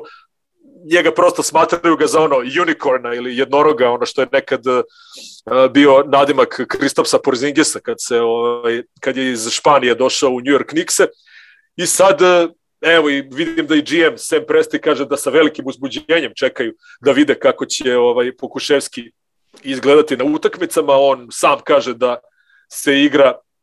usporila za njega, znači da mnogo bolje procesuira šta se dešava na parketu, da je shvatio gde je pravio neke greške u odbrani i tako dalje i tako dalje. Ponavljam, znači mislim da je u pitanju jedan sjajan kreator, igrač koji sa loptom u rukama uvek zna šta hoće. Naravno, potrebno mu je i, i još iskustva, sigurno da još malo dobije na fizičkoj snazi kako bi mogao da trpi kontakt prilikom prodora pod koš koje i takako voli da, ovaj, da, da, da igra, ali o, mislim da će da, da igrač u koga je Oklahoma dosta uložila, ja podsjećam da je on e, prilikom treda, da je Oklahoma tada se tredom pomerila do 17. pika da bi ga uzela, a dale uh, Immanuela Quickley New Yorku i Jadena McDanielsa Minnesota, znači dvojicu igrača koji će isto mislim imati šta da kažu u svojoj NBA karijeri. Znači, u Pokuševskog je dosta uloženo i samim tim kad je dosta uloženo, uh, mora da mu se da i prostora da on uh, ajde da kažem, da uzvrati, da se oduži za to poverenje koje mu je ukazano i naravno nema dileme da je ova sezona period kada ćemo moći to sve i da vidimo kako izgleda. Rekao si sve bitno, ja sam čak e, mislio hoćeš li spomenuti Unicorn, ako ne budem ja odmah e, spomenuo, jer stvarno je jedan taj tip talenta, a to dovoljno u biti govori. I potpuno se slažem sa tim dijelom s obzirom da je to jedan raritet igrača, tip igrača kakav postoji. I mislim da nemamo, ajde izuzmimo Dončića koji je isto mladi igrač i već jedna velika razina kvalitete, e, mi nemamo s ovih prostora i po meni čak igrača takvog, takvog e, potencijala u smislu da ne znamo gdje to može otići još uvijek i šta to može postati. Ti si spomenuo odličnu usporedbu Porzingis, ja mislim da on ima i potencijal biti bolji igrač od Porzingisa, s obzirom da nam je Porzingis malo e, zapeo u tom nekakvom dijelu, ali svejedno on se može razviti u čudo. To je onaj neki krajni, krajni domet cilj. Naravno, ovisi o ovim nekim stvarima koje si ti e, spomenuo, fizički, odnosno ta njegova masa i da, da malo dobije e, na mišićima što će naravno i doći s obzirom da se posvetio tom dijelu i da onda vidimo koliko on može s tim, e, s tim svojim kvalitetama, sama činjenica kad kažeš 2-10 ili više i za bilo kojeg igrača, a može dodavati poput beka ili voditi loptu poput vanjskog igrača je samo po sebi zastrašujuće već šta to može onda biti, jer realno znamo kako su takvi igrači prolazili koji su imali kvalitetu ekstra kvalitetu, a imali su mogućnosti raditi, mislim, njegova razina dodavanja onda može biti svijet za sebe s tom visinom, to neko neće moći presjeći. Vidimo koliko Dončiću ta visina i snaga pomažu da on vidi bolje teren. Tako da mislim da za poziciju koju Pokuševski igra, pa onda dodat nekoga ko može iz driblinga, meni je samo, samo ta činjenica da on iz driblinga s tom svojom visinom onda šta može raditi kada ojača, kada te lopte budu mogle se kretati po terenu na, na, na jednoj drugačijoj razini. Mislim da to može biti stvarno impresivno i, i jedan je od igrača Oklahoma, odnosno Oklahoma ću gledati prvenstveno zbog Šeja kojeg si spomenuo i njega, jer to su mi nekako dva draga igrača i nešto što bih volio vidjeti, pogotovo za Pokuševskog u kojem će on uh, smjeru ići, tako da i mislim da je sredina dosta dobra, jer Oklahoma ima priliku dati, s obzirom na ovu njihovu cijelu situaciju, oni mogu isprobavati šta god žele i mislim da Pokuševski tu nema neki pritisak, e, imaće minuta, imao ih je već i lani više nego što sam mislio možda, tako da u svakom slučaju e, bit će interesantno pratiti ovu njegovu godinu broj 2 e, po tom pitanju i, i gdje će to otići, barem što se tiče za sada, iako i da se dogodi neki krizni moment, mislim da je dovoljno mlad i dovoljno je toga pred njim da čak i, i jedna loša situacija ne može tu ništa previše pogoršati u smislu da on stvarno ima jedno to vrijeme i strpljenje, mislim da je strpljenje i nekakav taj posvećenost, dio posvećenosti individualnom radu ključna da se on polako diže jer njemu je dovoljno da, da, da za tri godine eksplodira, nije ništa izgubio. U tom smislu, evo, još ima, još ima ovoga, jako puno vremena, tako da drago mi je da si ga spomenuo. A ja ću se okrenuti sada idućem, to je jedan drugačiji tip igrača koji isto dobiva prostor zbog povrede. On mi je prvi čak od svih igrača pao na pamet kada smo razgovarali o toj temi, ali čisto zato što znamo da, naime, govorimo o Terensu Menu, ostajemo na zapadu i Los Angeles Clippersima, evo da imamo jednu ekipu malo iz gornjeg doma, ali naravno zbog onoga što smo vidjeli u play-offu nakon povrede Kavaja i zbog činjenice da po svemu što do sada dobijamo informacije, Kavaj gotovo sigurno neće igrati do nakon ovo stara, on je sam izjavio da bi se volio vratiti ove sezone, ali poznavajući njegovu povijest, poznavajući uh, cijelu tu situaciju uh, sa, sa i njegovim uh, ozljedama, mislim da tu neće biti neke žurbe i da će se čekati ta njegova konačna, uh, odnosno njegovo konačno odobrenje spreman sam, mogu igrati i da će Clippersi tu biti poprilično oprezni, što malo naravno ruši neku prognozu Clippers, ali mislim da što se tiče samog doigravanja da bi oni bez njega trebali biti tu unutra jer su vratili tu neku svoju jezgru koju smo vidjeli. Mislim Clippersi su odradili jako dobar posao bez Kavaja, bili su i bez Ibake koji će im također faliti na početku sezone, mislim da je to isto jedan bitan detalj, a ono da se vratim na, na ključno, Terence Mann bi tu trebao dobiti sada jedan ozbiljniji prostor jer se pokazao kao igrač koji evo i u velikim utakmicama može biti koristan, koji ima tu jednu jednu kvalitetu ove moderne košarke da može igrati e, na, na, na način da pokriva e, nekakve krilne pozicije u određenom trenutku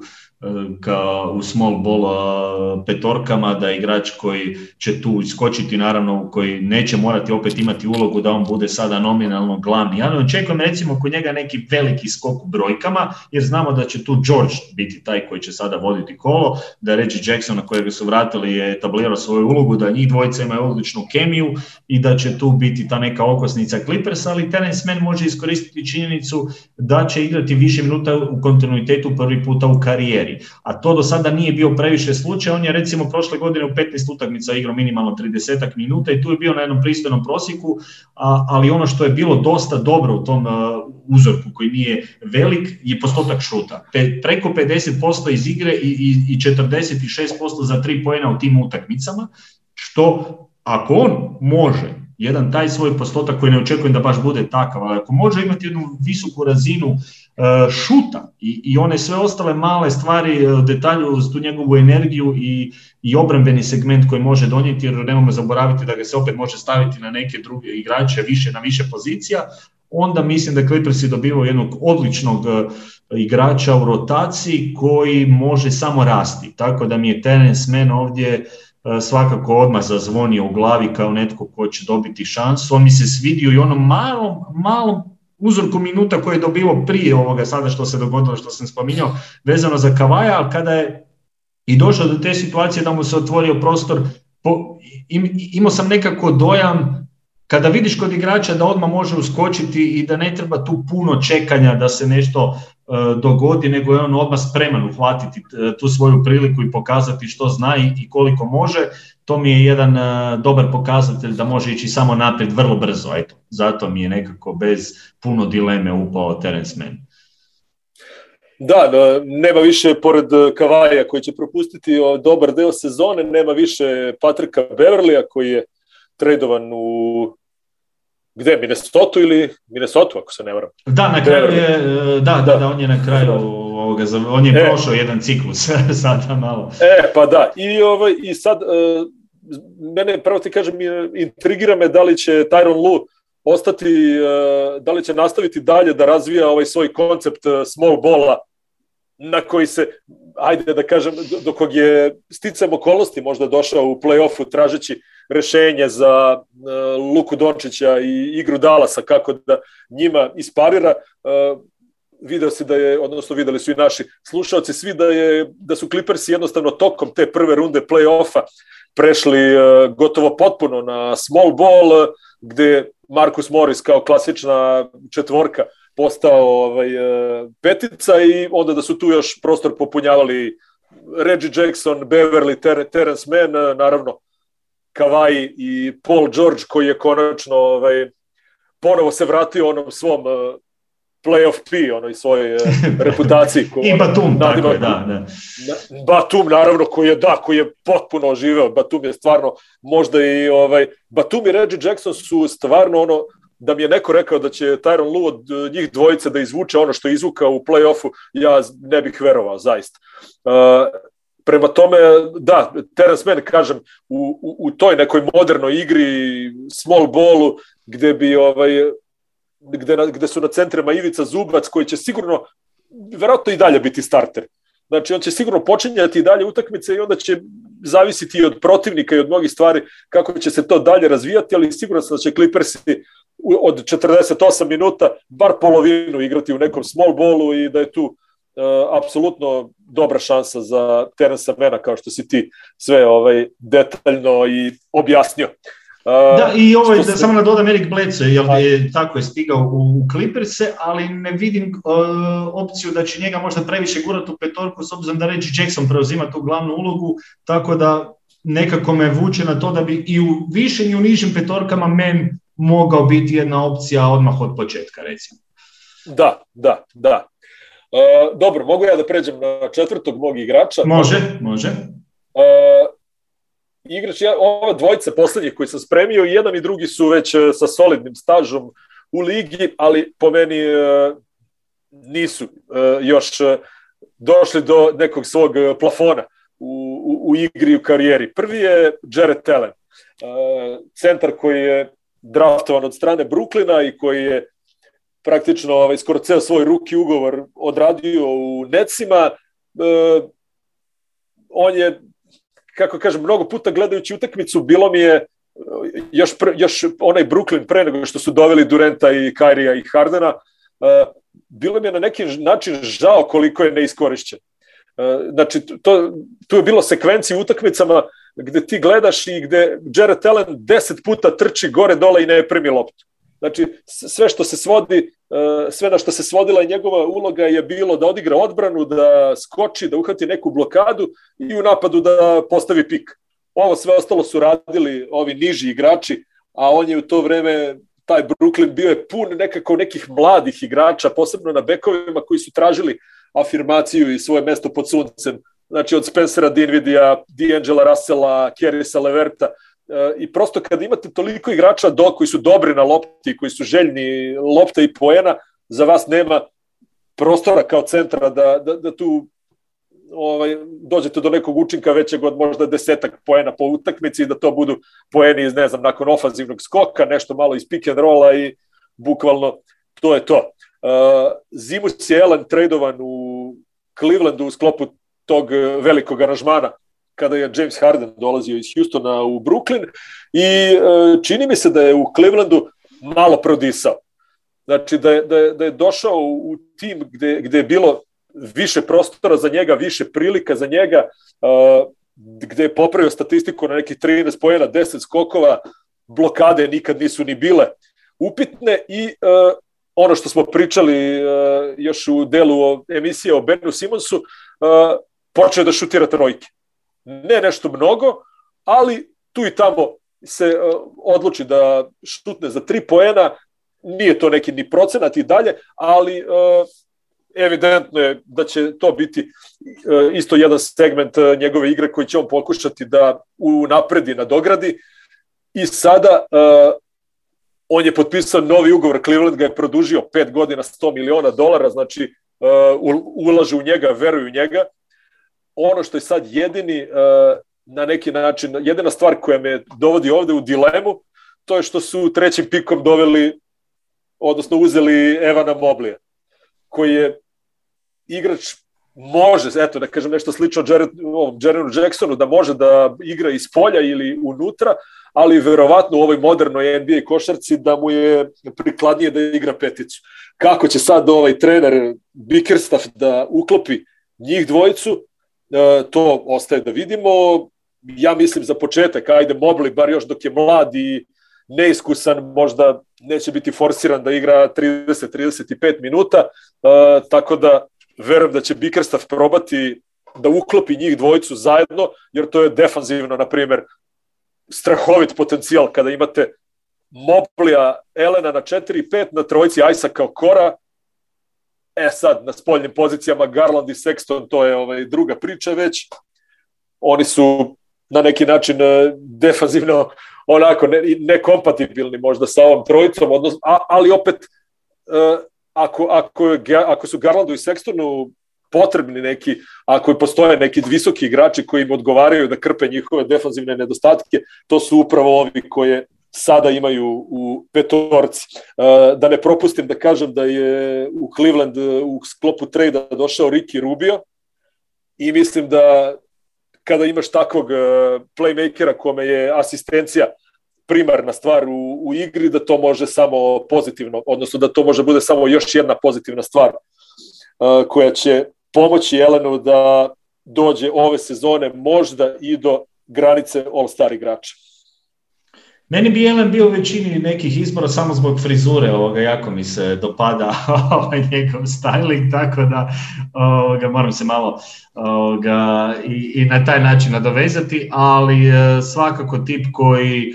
koji tip igrača koji je meni bio drag po, samo po stilu igre od ove rane faze kao što si ti spomenuo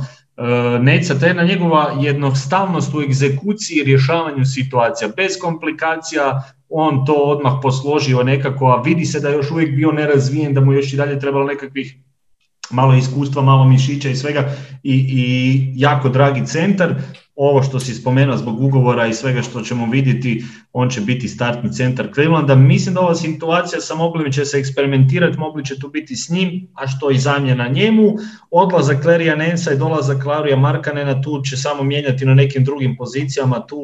ulogu, međutim mislim da on svoju poziciju ima zacementiranu kao prva petica i da tu nema uopće nikakvih e, problema, tu će se više isprobavati oko njega ta priča, znači hoće li ići, čak sam negdje vidio e, da postoji opcija sad koliko je to realno i koliko će se Cleveland odlučiti na to da bi Markanen možda igrao koju minutu i na tri, pa onda e, da tu budu još sa višom postavom i mi da ova zezancija da Cleveland može izvesti jako visoku petorku ako hoće, ali to još dok je dok je i Larry Nance bio ne, ovoga, u dio ekipe, ali mislim da u svakom slučaju e, je jedna od ekipa, ti si ju već ispomenuo da, da, će, da ne bi trebala više biti samo gubitnička ekipa, očekuje malo više pobjeda od njih u svakom slučaju, a samim time i okupili su jedan fini kontingent mladih igrača koji neće to još biti po meni nešto senzacionalno, ali tu sada možemo već gledati šta će se dešavati dalje, naravno prvenstveno oko ove odluke e, Sexton i Garland, mislim da će tu danas sutra doći do neke promjene, možda čak i Sextona kojega se najviše spominje, ali oni imaju sada ono doslovno mladu petorku igrača, većinu su sami birali, a Alen je došao kao ovoga netko koji je idealan za tu grupu ili skupinu igrača gdje će konačno imati taj svoj prostor i, i priliku, tako da možemo očekivati stvarno jedan plus u svakom slučaju uz dosta ovih igrača koji, pogotovo što si ti spomenuo, uz Rubija će biti još neke stvari lakše. Apsolutno. A i, a, a i Garland, a i Garland mislim da ovaj, će ove godine napraviti pomak u, u tom playmakerskom smislu. Mislim da je Garland u odnosu na Sextona koji je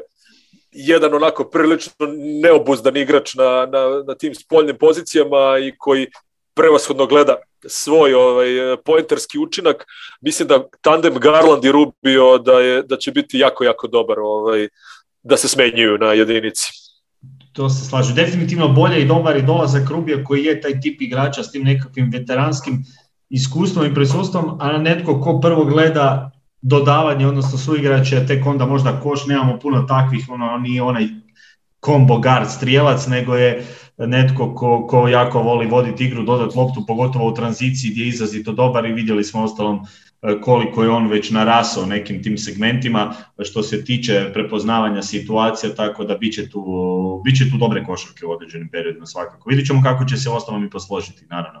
idem ja sad na svog jednog igrača koji mi je možda najdraži od moje skupine, a, a, a kad sam birao, bilo je ovoga čak i konkurencija u istoj momčadi, naime Atlanta Hawks su moj sljedeći izbor, odnosno DeAndre Hunter ispred Kema Rediša koji mi isto bio, moram ga spomenuti čisto da ga se spomene jer i on pokazao u ovom kratkom periodu nakon povratka da, da ima određenih dobrih stvari, međutim ono što je mene fasci, mislim, fasciniralo, igrač koji mi se daleko najviše možda svidio u toj jednoj skupini igrača je DeAndre Hunter i ono što je on ponudio prije ozljede e, prošle sezone. To je igrač kojeg ja gledam kao nekakvu dio velike trojke Atlante, koja je narasla, koja je stvarno imala jednu povijesnu sezonu, kao jedan igrač koji može, koji je došao u ligu kao sa karakteristikama 3 d igrača tog obrambenog ko može preuzeti više tih krilnih pozicija. Vidjeli smo u ostalom da je to čovjek koji je već izlazio na, na istoku na neke od glavnih protivničkih igrača, od Durenta, od Haywarda, na koncu i u play-offu u onoj seriji jedinoj koji je igrao protiv Rendela gdje se on jako dobro nosio, znači odlazak na, na četvorku gdje on određenim trenucima prvi izbor za, za braniča, znači tu je već jedan ozbiljan nivo, odnosno da ide prema ono najelitnijem dijelu što se tiče tog obrambenog dijela, ali kada sam vidio onaj napadački dio koji je po meni bio veliki skok u odnosu na tri, nešto što recimo nisam očekivao, pogotovo zadnjih, zadnjih 5-6 utakmica prije ozljede kada je bio na nekakvih preko 20 poena i, i, i 55% šuta iz igre, dobru tricu je već imao gdje je tu narasao i stvarno postaje jedan kompletan igrač, to je što mislim da može biti ogroman plus u svakom slučaju. On je imao tu jednu uh, uh, poslije opet povredu i, mislim da on uh, bit će nespreman za start sezone, sudjeluje već na treninzima, tako da neće od početka možda biti odmah u onih možda neće biti od, na 100% od početka i da, da od njega odmah od početka vidimo sve, ali mislim da Atlanta ovdje ne mora žuriti i da ćemo njega vrlo brzo vidjeti u jednoj situaciji gdje će se preključiti ekipi i dati jedan dodatni impuls toj cijeloj, je stvarno jednoj odličnoj mladoj skupini igrača koja se sada tu već polako etablira za vrh istoka, odnosno čeka svoju priliku iz drugog plana kada, kada ove favorite stavimo na, na onaj naj, najvišu razinu. Mislim da je Hunter e, jedan od tih igrača koji je već sada u ovom kratkom periodu na, na pokazao veliki skok i baš me zanima gdje to može otići jer ako obrana i ovaj šuterski dio gdje on čak i u seriji sa Nixima, ja uvijek volim vidjeti te nekakve individualne situacije u play-off serijama. Tu dobijemo nekakvu malo drugačiju sliku o zrelosti igrača i nečemu što je ipak ima igrača ono, znači sam koji u regularnoj sezoni su odlični, a kada dođe ovaj neki period onda jednostavno su samo možda prosjek ili se možda, e, možda se zagube na taj način ili jednostavno su igrači koji će skupiti uvijek brojke, ali na tome će ostati. Međutim, kod Huntera osim ovog obrambenog dijela vidio sam i te neke situacije, dobro prepoznavanje napadanja. On već sada ima onaj fili ulazak u dribling i dizanje iz driblinga na šut, mismatch, neke stvari koje su već poprilično dobre za, za, s obzirom na njegov broj godina i, i mali staž u ligi. Tako da mislim i, i po što je McMillan rekao da, da je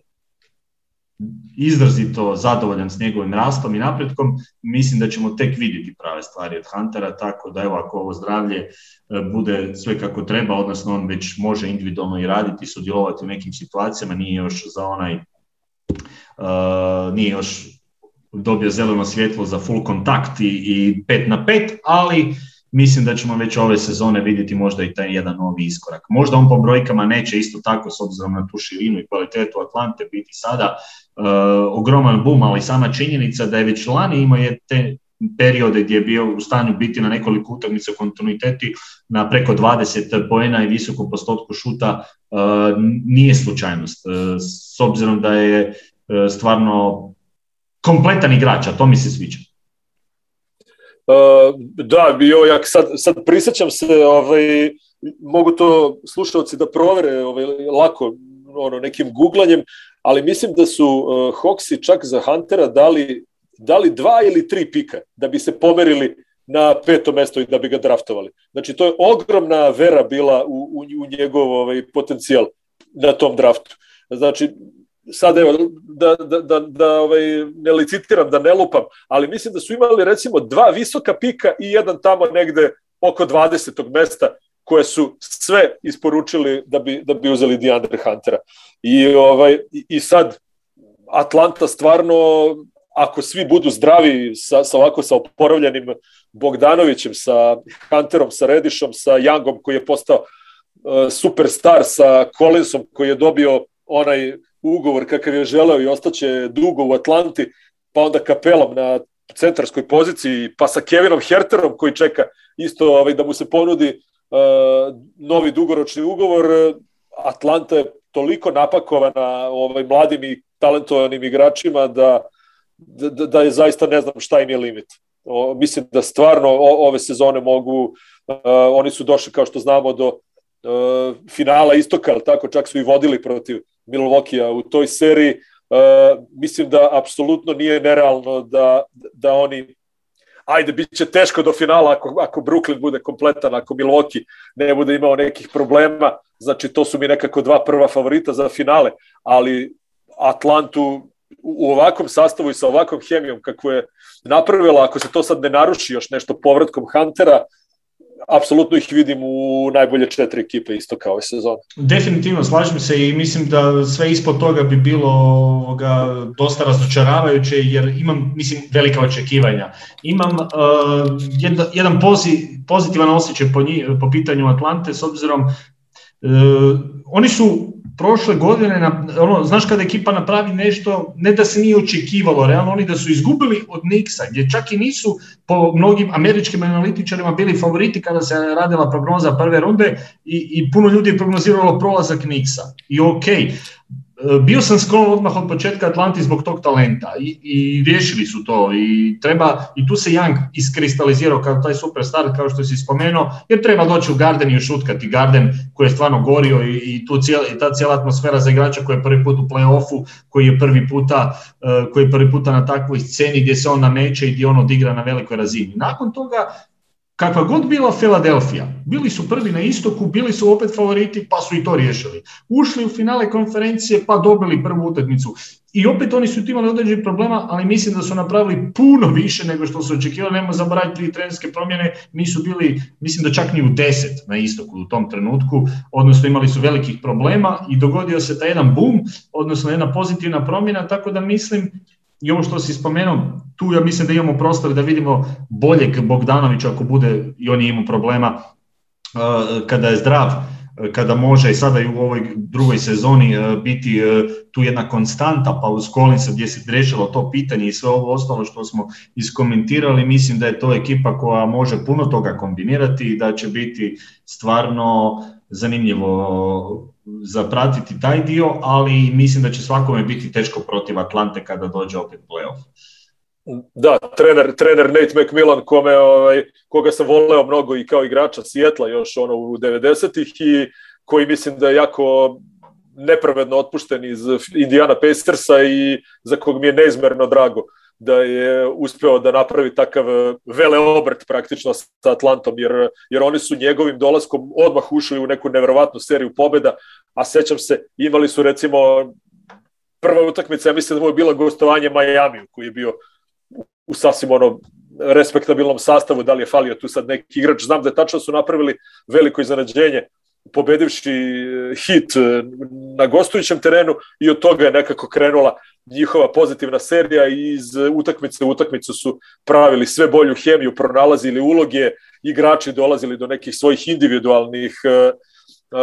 rola koji im odgovaraju i na kraju eto to je došlo sve do ovaj finala. Kad si pomenuo Treja Younga, ovaj meni je zaista bilo moram priznati da sam se smejao dok sam gledao taj prenos prve utakmice jer uh,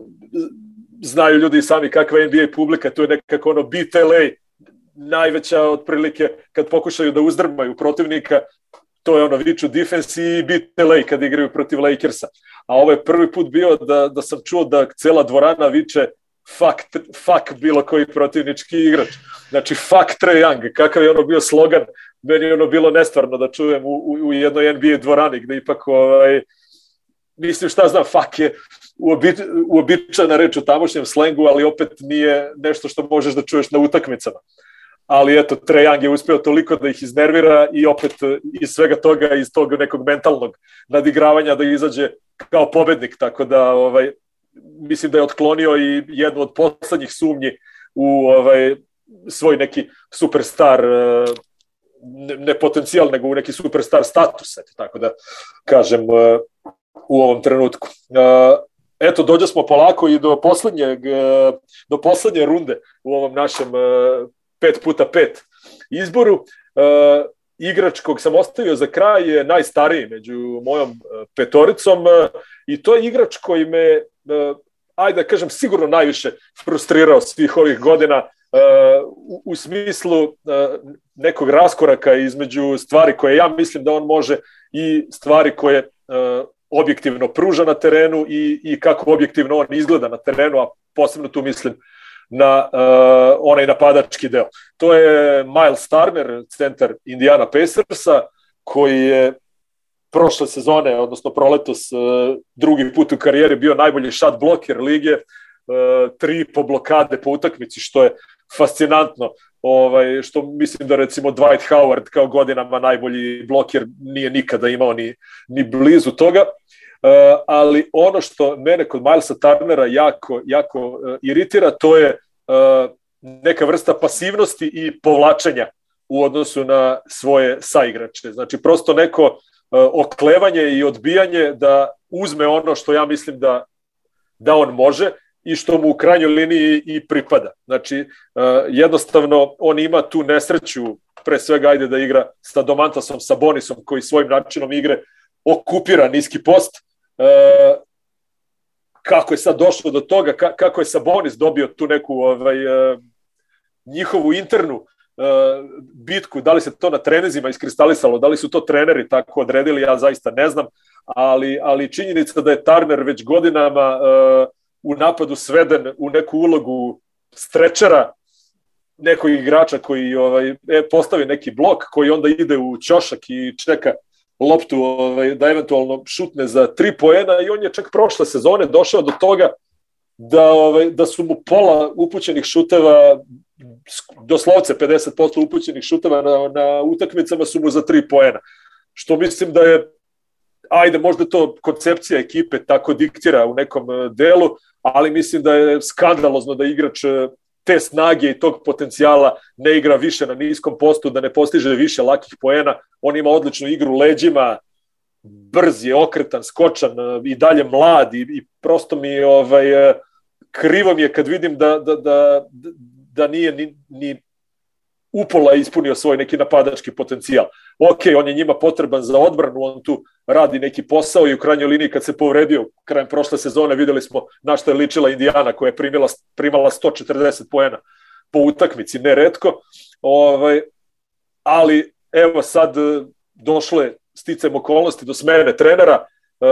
ovaj Bjorgren koji je bio jednu sezonu nije ispunio očekivanja, on je maknut i sticam okolnosti došlo i do razlaza Rika Carlela sa Dallasom i Carlyle se vratio u svoj ovaj nekadašnji tim Indiana Pacerse i ja se prosto ovaj nadam znači to mi je želja, nada, ne, možda, možda se to neće ni desiti, ali voleo bih da on malo uh, promeša karte, pre svega kad je u pitanju igra u napadu i da uh, Miles Turner, naravno i uz više njegove neke samo inicijative i ako treba i nametljivosti, uh, proba da pronađe neku veću ulogu, veći protagonizam u napadu, jer mislim da je nekih, uh, ne znam, desetak poena ili 12 po utakmici za 30 minuta koje on igra, mislim da je prosto uh, premalo. Uh, Sabonis je igrač koji ono uzima svoje, ne obazire se, ne gleda. Uh, kako će njih dvojica dalje da funkcionišu, da li će novi trener nešto tu da promeni. Ja se iskreno nadam da hoće. E, pominjao se ovog leta i eventualni trade Turnera, Charlotte je navodno bio zainteresovan, međutim vidimo da je on ipak ostao tu, da će biti tu i ja sad prosto ovaj, kažem, samo mogu da se nadam i da, i da želim da Miles Turner ove sezone bude jedan napadački, mnogo, mnogo konkretniji igrač nego što je bio do sada. E, njegov karakter dovodi to dosta u sumnju, prosto očigledno je da je u pitanju momak koji, e, ja kad ga se setim, kad je igrao svetsko prvenstvo u Kini za američku reprezentaciju, on je i tu jednostavno, on, on pusti bekove da, da dave tu loptu u, u nedogled, da rade šta hoće, skloni se sa strane, ako dobije nekad loptu dobije, ako ne, on se vrati nazad i nastavlja da pegla odbranu i to je to. Znači, podsjeća me bukvalno na onog Bika Ferdinanda iz onog crtanog filma koji nije do kraja ni svestan svoje snage, koga ono, zovu ga ljudi, da se, zovu ga drugi bikovi da se bije, a on sedi i miriše cveće, otprilike, eto. I ovaj, čitao sam čak negde, ovaj, čitao sam da mu je jedan od hobija slaganje Lego kockica. I to me stvarno deprimiralo. Ovaj, to, to mi je potpuno, u, ubilo, mi, u, ubilo mi je jedan deo te nade da on može ovaj, da postane o, taj konkretni, snažniji, agresivniji centar koji ovaj razgrće sve pred sobom, što fizički apsolutno ima potencijal da radi, ali eto, ovaj, ostavio sam ga, kažem, za kraj e, mog izbora, e, više kao moju želju i nešto što bih voleo da vidim u narednoj sezoni, nego što mislim da će se realno dogoditi. Mislim da je realnije da on ostane ovakav e, manje više kakav je bio do sada, ali eto, promena trenera, dolazak Rika Carlisla,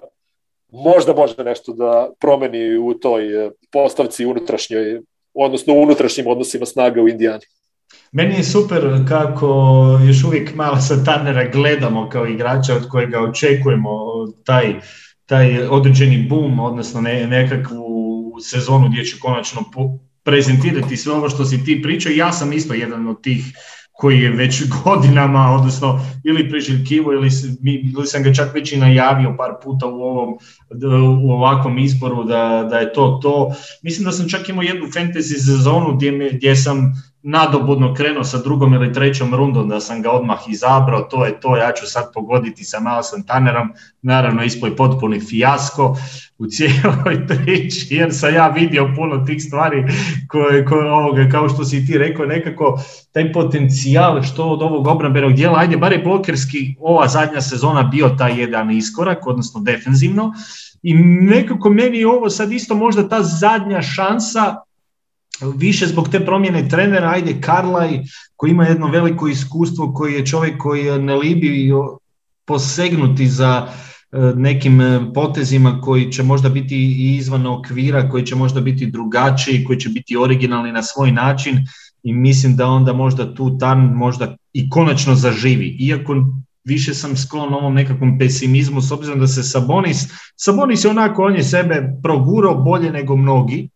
ajmo tako reći. On, on, ali recimo kod Sabonisa ćemo se svi većinom složiti da je to to. Ti nećeš tu kod Sabonisa više vidjeti nešto novo. Šta Sabonis može više dati od ovoga što ima na neki način. Vidjeli smo to i za reprezentaciju Litve gdje sam ja u jednom trenutku bio sklon tome da kažem, a daj ga izvadi van i stavi Valančunasa jer mislim da će ekipa bolje funkcionirati sa njim kao visokim, ali evo na kraju u osnovom pokazalo se protiv Slovenije kada kada je Litva igrala toliko sa Sabonisom, odnosno kao nekakvim igračem kroz kojega ide napad, da u biti ti možeš živjeti s tim. Ok, neka meni Sabonis ako može svaki napad zabiti dvicu pa da vidimo koliko će to trati kada ja mogu s druge strane šutirati izvana. Međutim, Sabonis je svakako opravda onaj svoj all-star izbor, recimo, i dogurao je čovjek stvarno do, po meni više, više nego što smo možda svi mi očekivali u jednom trenutku, da bude ta jedna konstantna i prisutnost i, i čovjek koji, koji se dobro nadopunjuje sa Brogdonom i, i u toj cijeloj nekakvoj priči viziji Indijane. Na kraju se postavilo pitanje mogu li, i to je to njihovo pitanje, mogu li dva zajedno, koga će se rješavati, hoće li se rješavati, ovo kao što si spomenuo, ostali jesu, tako da nekako, ajde, idemo vidjeti, dati još jednu šansu Turneru, mislim da nakon ove sezone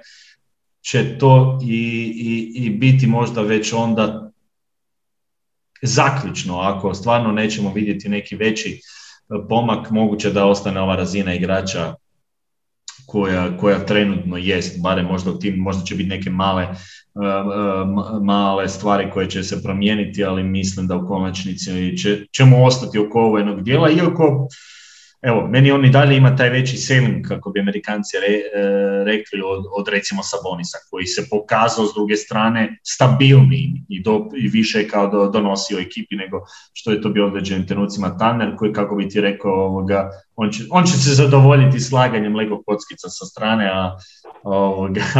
ako dobije šut u redu. Uh, ovo mu je, ovo mu je, ovo mu je sedma sezona, znaš. Znači Mislim, on je, stvarno, on, da. On, on je od 2015. u ligi to je prosto, prosto je bukvalno krajnje vreme da, da ne znam, možda neće ni da proba, ali eto, ja, ja, ja kažem krajnje vreme da proba, vidjet će. E, u svakom slučaju je dobro da imamo jednog takvog, on malo iskače po stažu od ostalih igrača, ali evo ima sam ja Mare, ja ću sada se prebaciti na svog zadnjeg igrača koji je puno mlađi, on je mislim da najmlađi od moje skupine pak igrača, ali da imam jednog mladog centra, ajmo tako reći. E, da me prije pola godine netko pitao ili malo više, rekao bi ma ne, jesi normalan, nema šanse da bi, znači nevjerojatno mi je uopće da sam njega uspio uvrstiti na kraju, ali svakako je zaslužio, mislim, već neko vrijeme je on na kraju sezone bio igrač koji je po meni tu pokazivo te neke zanimljive stvari, a to je Isaiah Stewart iz Detroita. Zašto me njegova ruki sezona i ono što možda možemo očekivati u ovoj e, drugoj godini e, bila interesantna. On je krenuo u sezonu kao treći centar iza Masona Plamlija i Jelila Okafora. I, I u toj nekakvoj situaciji on se sve više nameto i skreto pažnju na sebe da bi u jednom trenutku postao igrač koji je čak možda bio i najbolji visoki e, na rosteru Pistonsa i onda nakon toga, s obzirom na ove promjene koje su se dogodile, ulaskom u ovu sezonu on je nominalno njihov prvi visoki sada po tom pitanju, odnosno uh, prvi centar koji bi uz Keda Cunninghama i, i, i Beja i ovo bi trebao činiti tu jednu okosnicu mladih igrača koji su se već pokazali dobrima na samom startu. Računamo naravno Cunninghama da će biti u toj konkurenciji za rukija uh, godine i koji stvarno nije neki bast. A ono što je interesantno kod uh, ovoga Stewarta, on je taj jedan undersize visoki koji ima po meni čak i tu jednu kako bih rekao, ima malo karakteristike Bena Volasa, s obzirom da, da, da je i Ben Volas obilježio tu svoju Detroiteru, pa zato još njega ispominjem, ali i ako bih išao dalje i do Vesa Anselda koji je bio svojedobno undersize visoki u eri kada su dominirali visoki igrači. E, a interesantno je da svu trojicu povezuje recimo ta jedna niža fizički, niži tip igrača koji su fizički jaki, koji su poput stijene u jednom trenutku i on ide na te skokove kao da nema sutra, e, odnosno to je, nema kraja, to je njegovo jednoj prisutnosti što se tiče tog dijela i taj dio mislim da je, da je koristan jer je to igrač koji bi mogao biti obrambeno stvarno, već sada se pokazao kao jedan od najboljih obrambenih igrača u ruki klasi recimo. On je imao jednu i, i jedan dobar prosjek uh, s obzirom na minute i broj blokada i što se tiče te svoje uh, svojeg štićenja obruča, uh, skokova i tog dijela gdje on može Detroit odmah biti koristan i mislim da će s obzirom da će sada dobiti više minuta tu definitivno se stabilizirati jer evo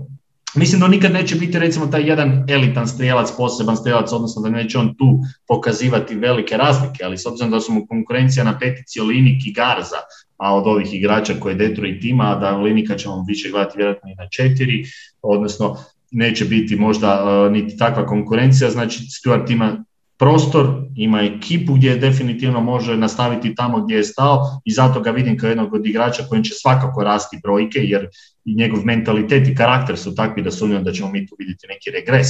I, I ono što je bilo recimo interesantno, išao sam malo istražiti više pa da dođem do nekog drugačijeg uzorka, odnosno nekih stvari koje nisam čak ni sam znao dok nisam uh, išao pogledati, recimo to je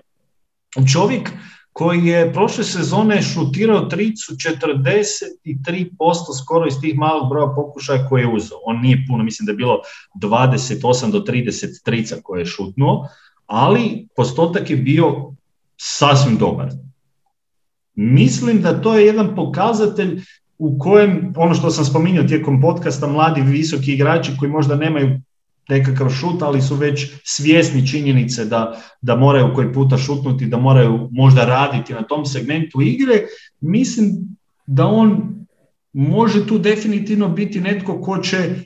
imati neku uzetu tricu po utakmici, da to uopće neće biti toliko loše i da koji puta može zabiti i da je to jedan, uh, jedan dodatni plus, recimo kada sam već spomenuo Bena Volasa, to je jedan segment igre u kojem on nikad nije bio prisutan. A, a što se tiče Stewarta, to je tip igrača koji bi mogu imati te nekakve karakteristike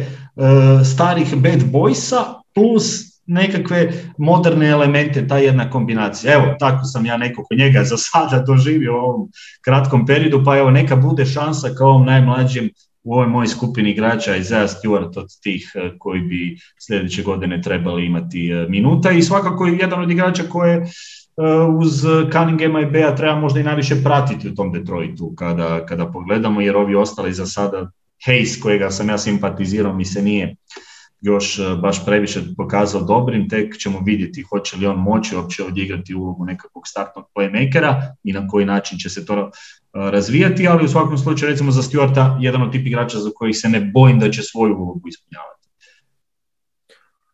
Da, da, da, ovaj, kod njega je generalno, mislim, mislim da i nema, nema prostora da sa takvim ovaj, motorom koji ima, ovaj, mislim da prosto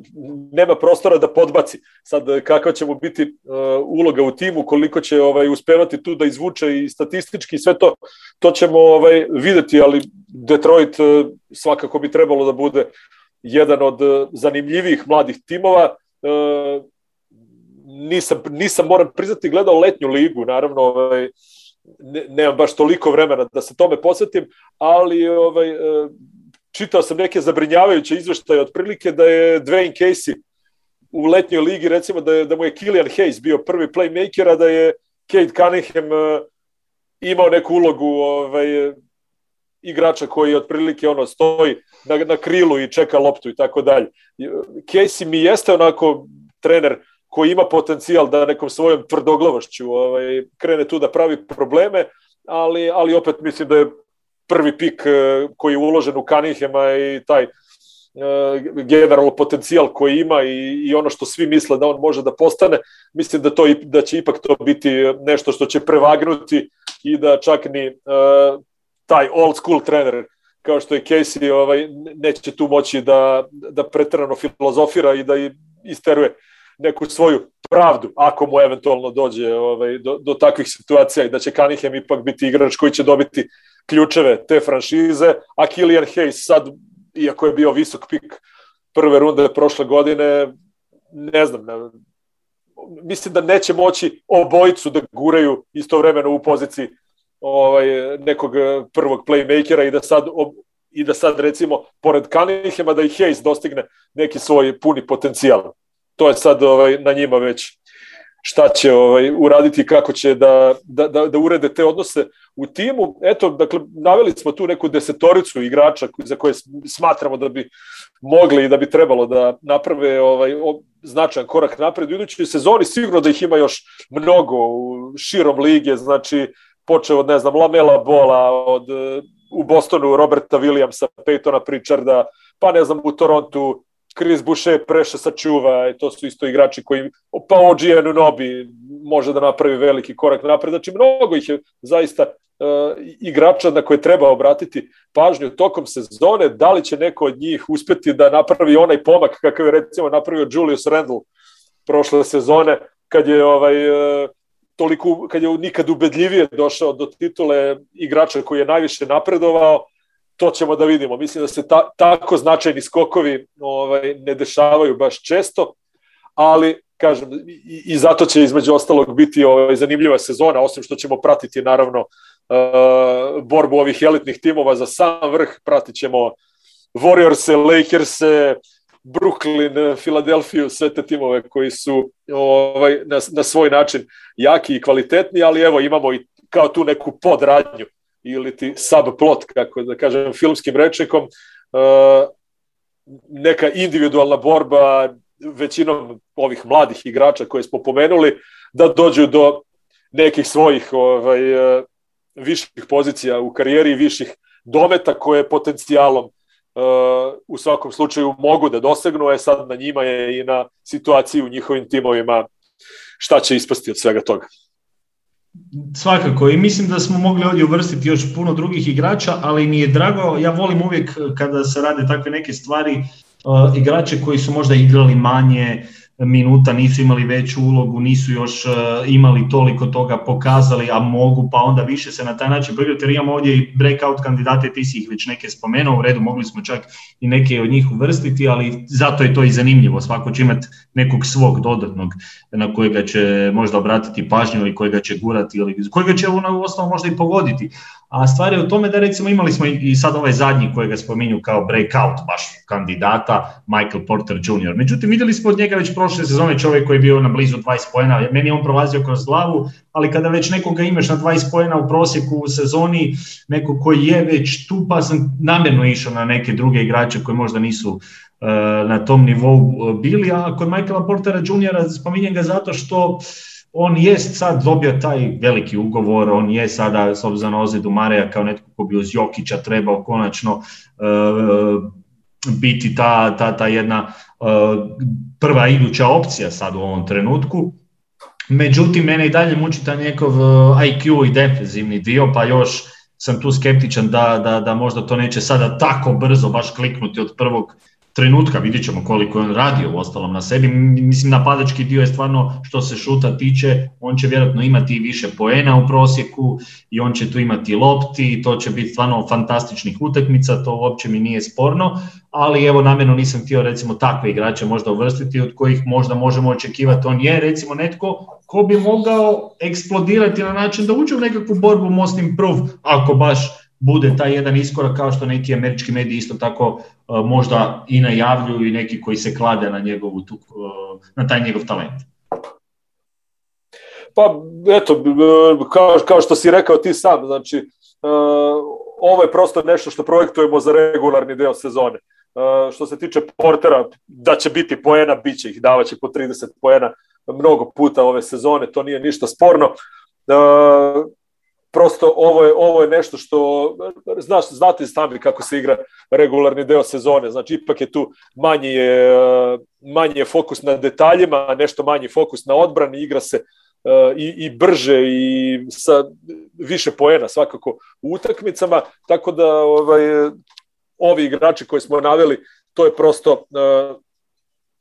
na nivou regularnog dela sezone očekujemo da budu bolji nego što su bili, da poprave statistiku, da je u krajnjoj liniji za većinu njih e, i, i da doprinesu boljim rezultatima svojih timova, kao što su recimo eto San Antonio, Cleveland, mnogi smo pominjali uh,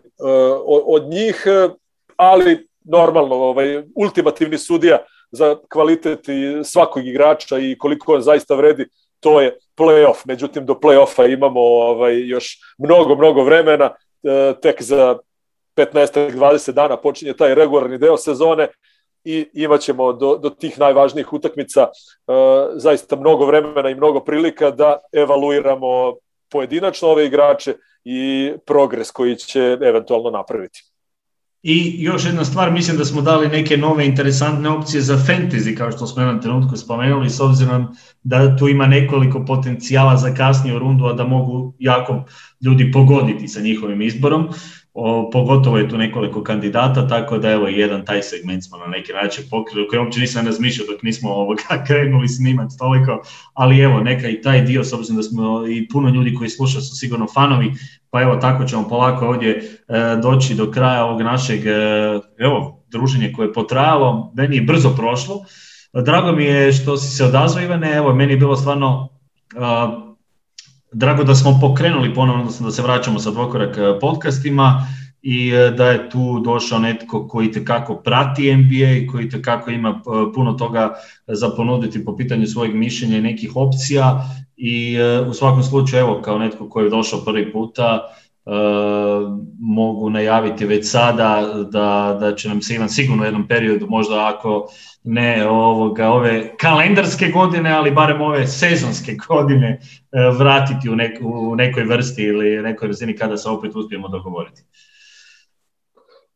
Hvala tebi još jednom na, na pozivu. Ne sumnjam da ćeš i ovaj, ove sezone imati fenomenalne goste, da će podcast biti slušan. Našim slušalcima da poželim sreću uh, fantazerima koji igraju fantasy sve najbolje, da, da ih ne iznevere neki od ovih igrača koje smo im uh, mi sugerisali i naravno gledajte NBA što više možete, kako na Areni Sport, tako i na League Passu, ko kako voli, kome kako odgovara. Verujem da nas čeka još jedna sjajna sezona. S ovime ćemo i završiti. Pozdrav svima!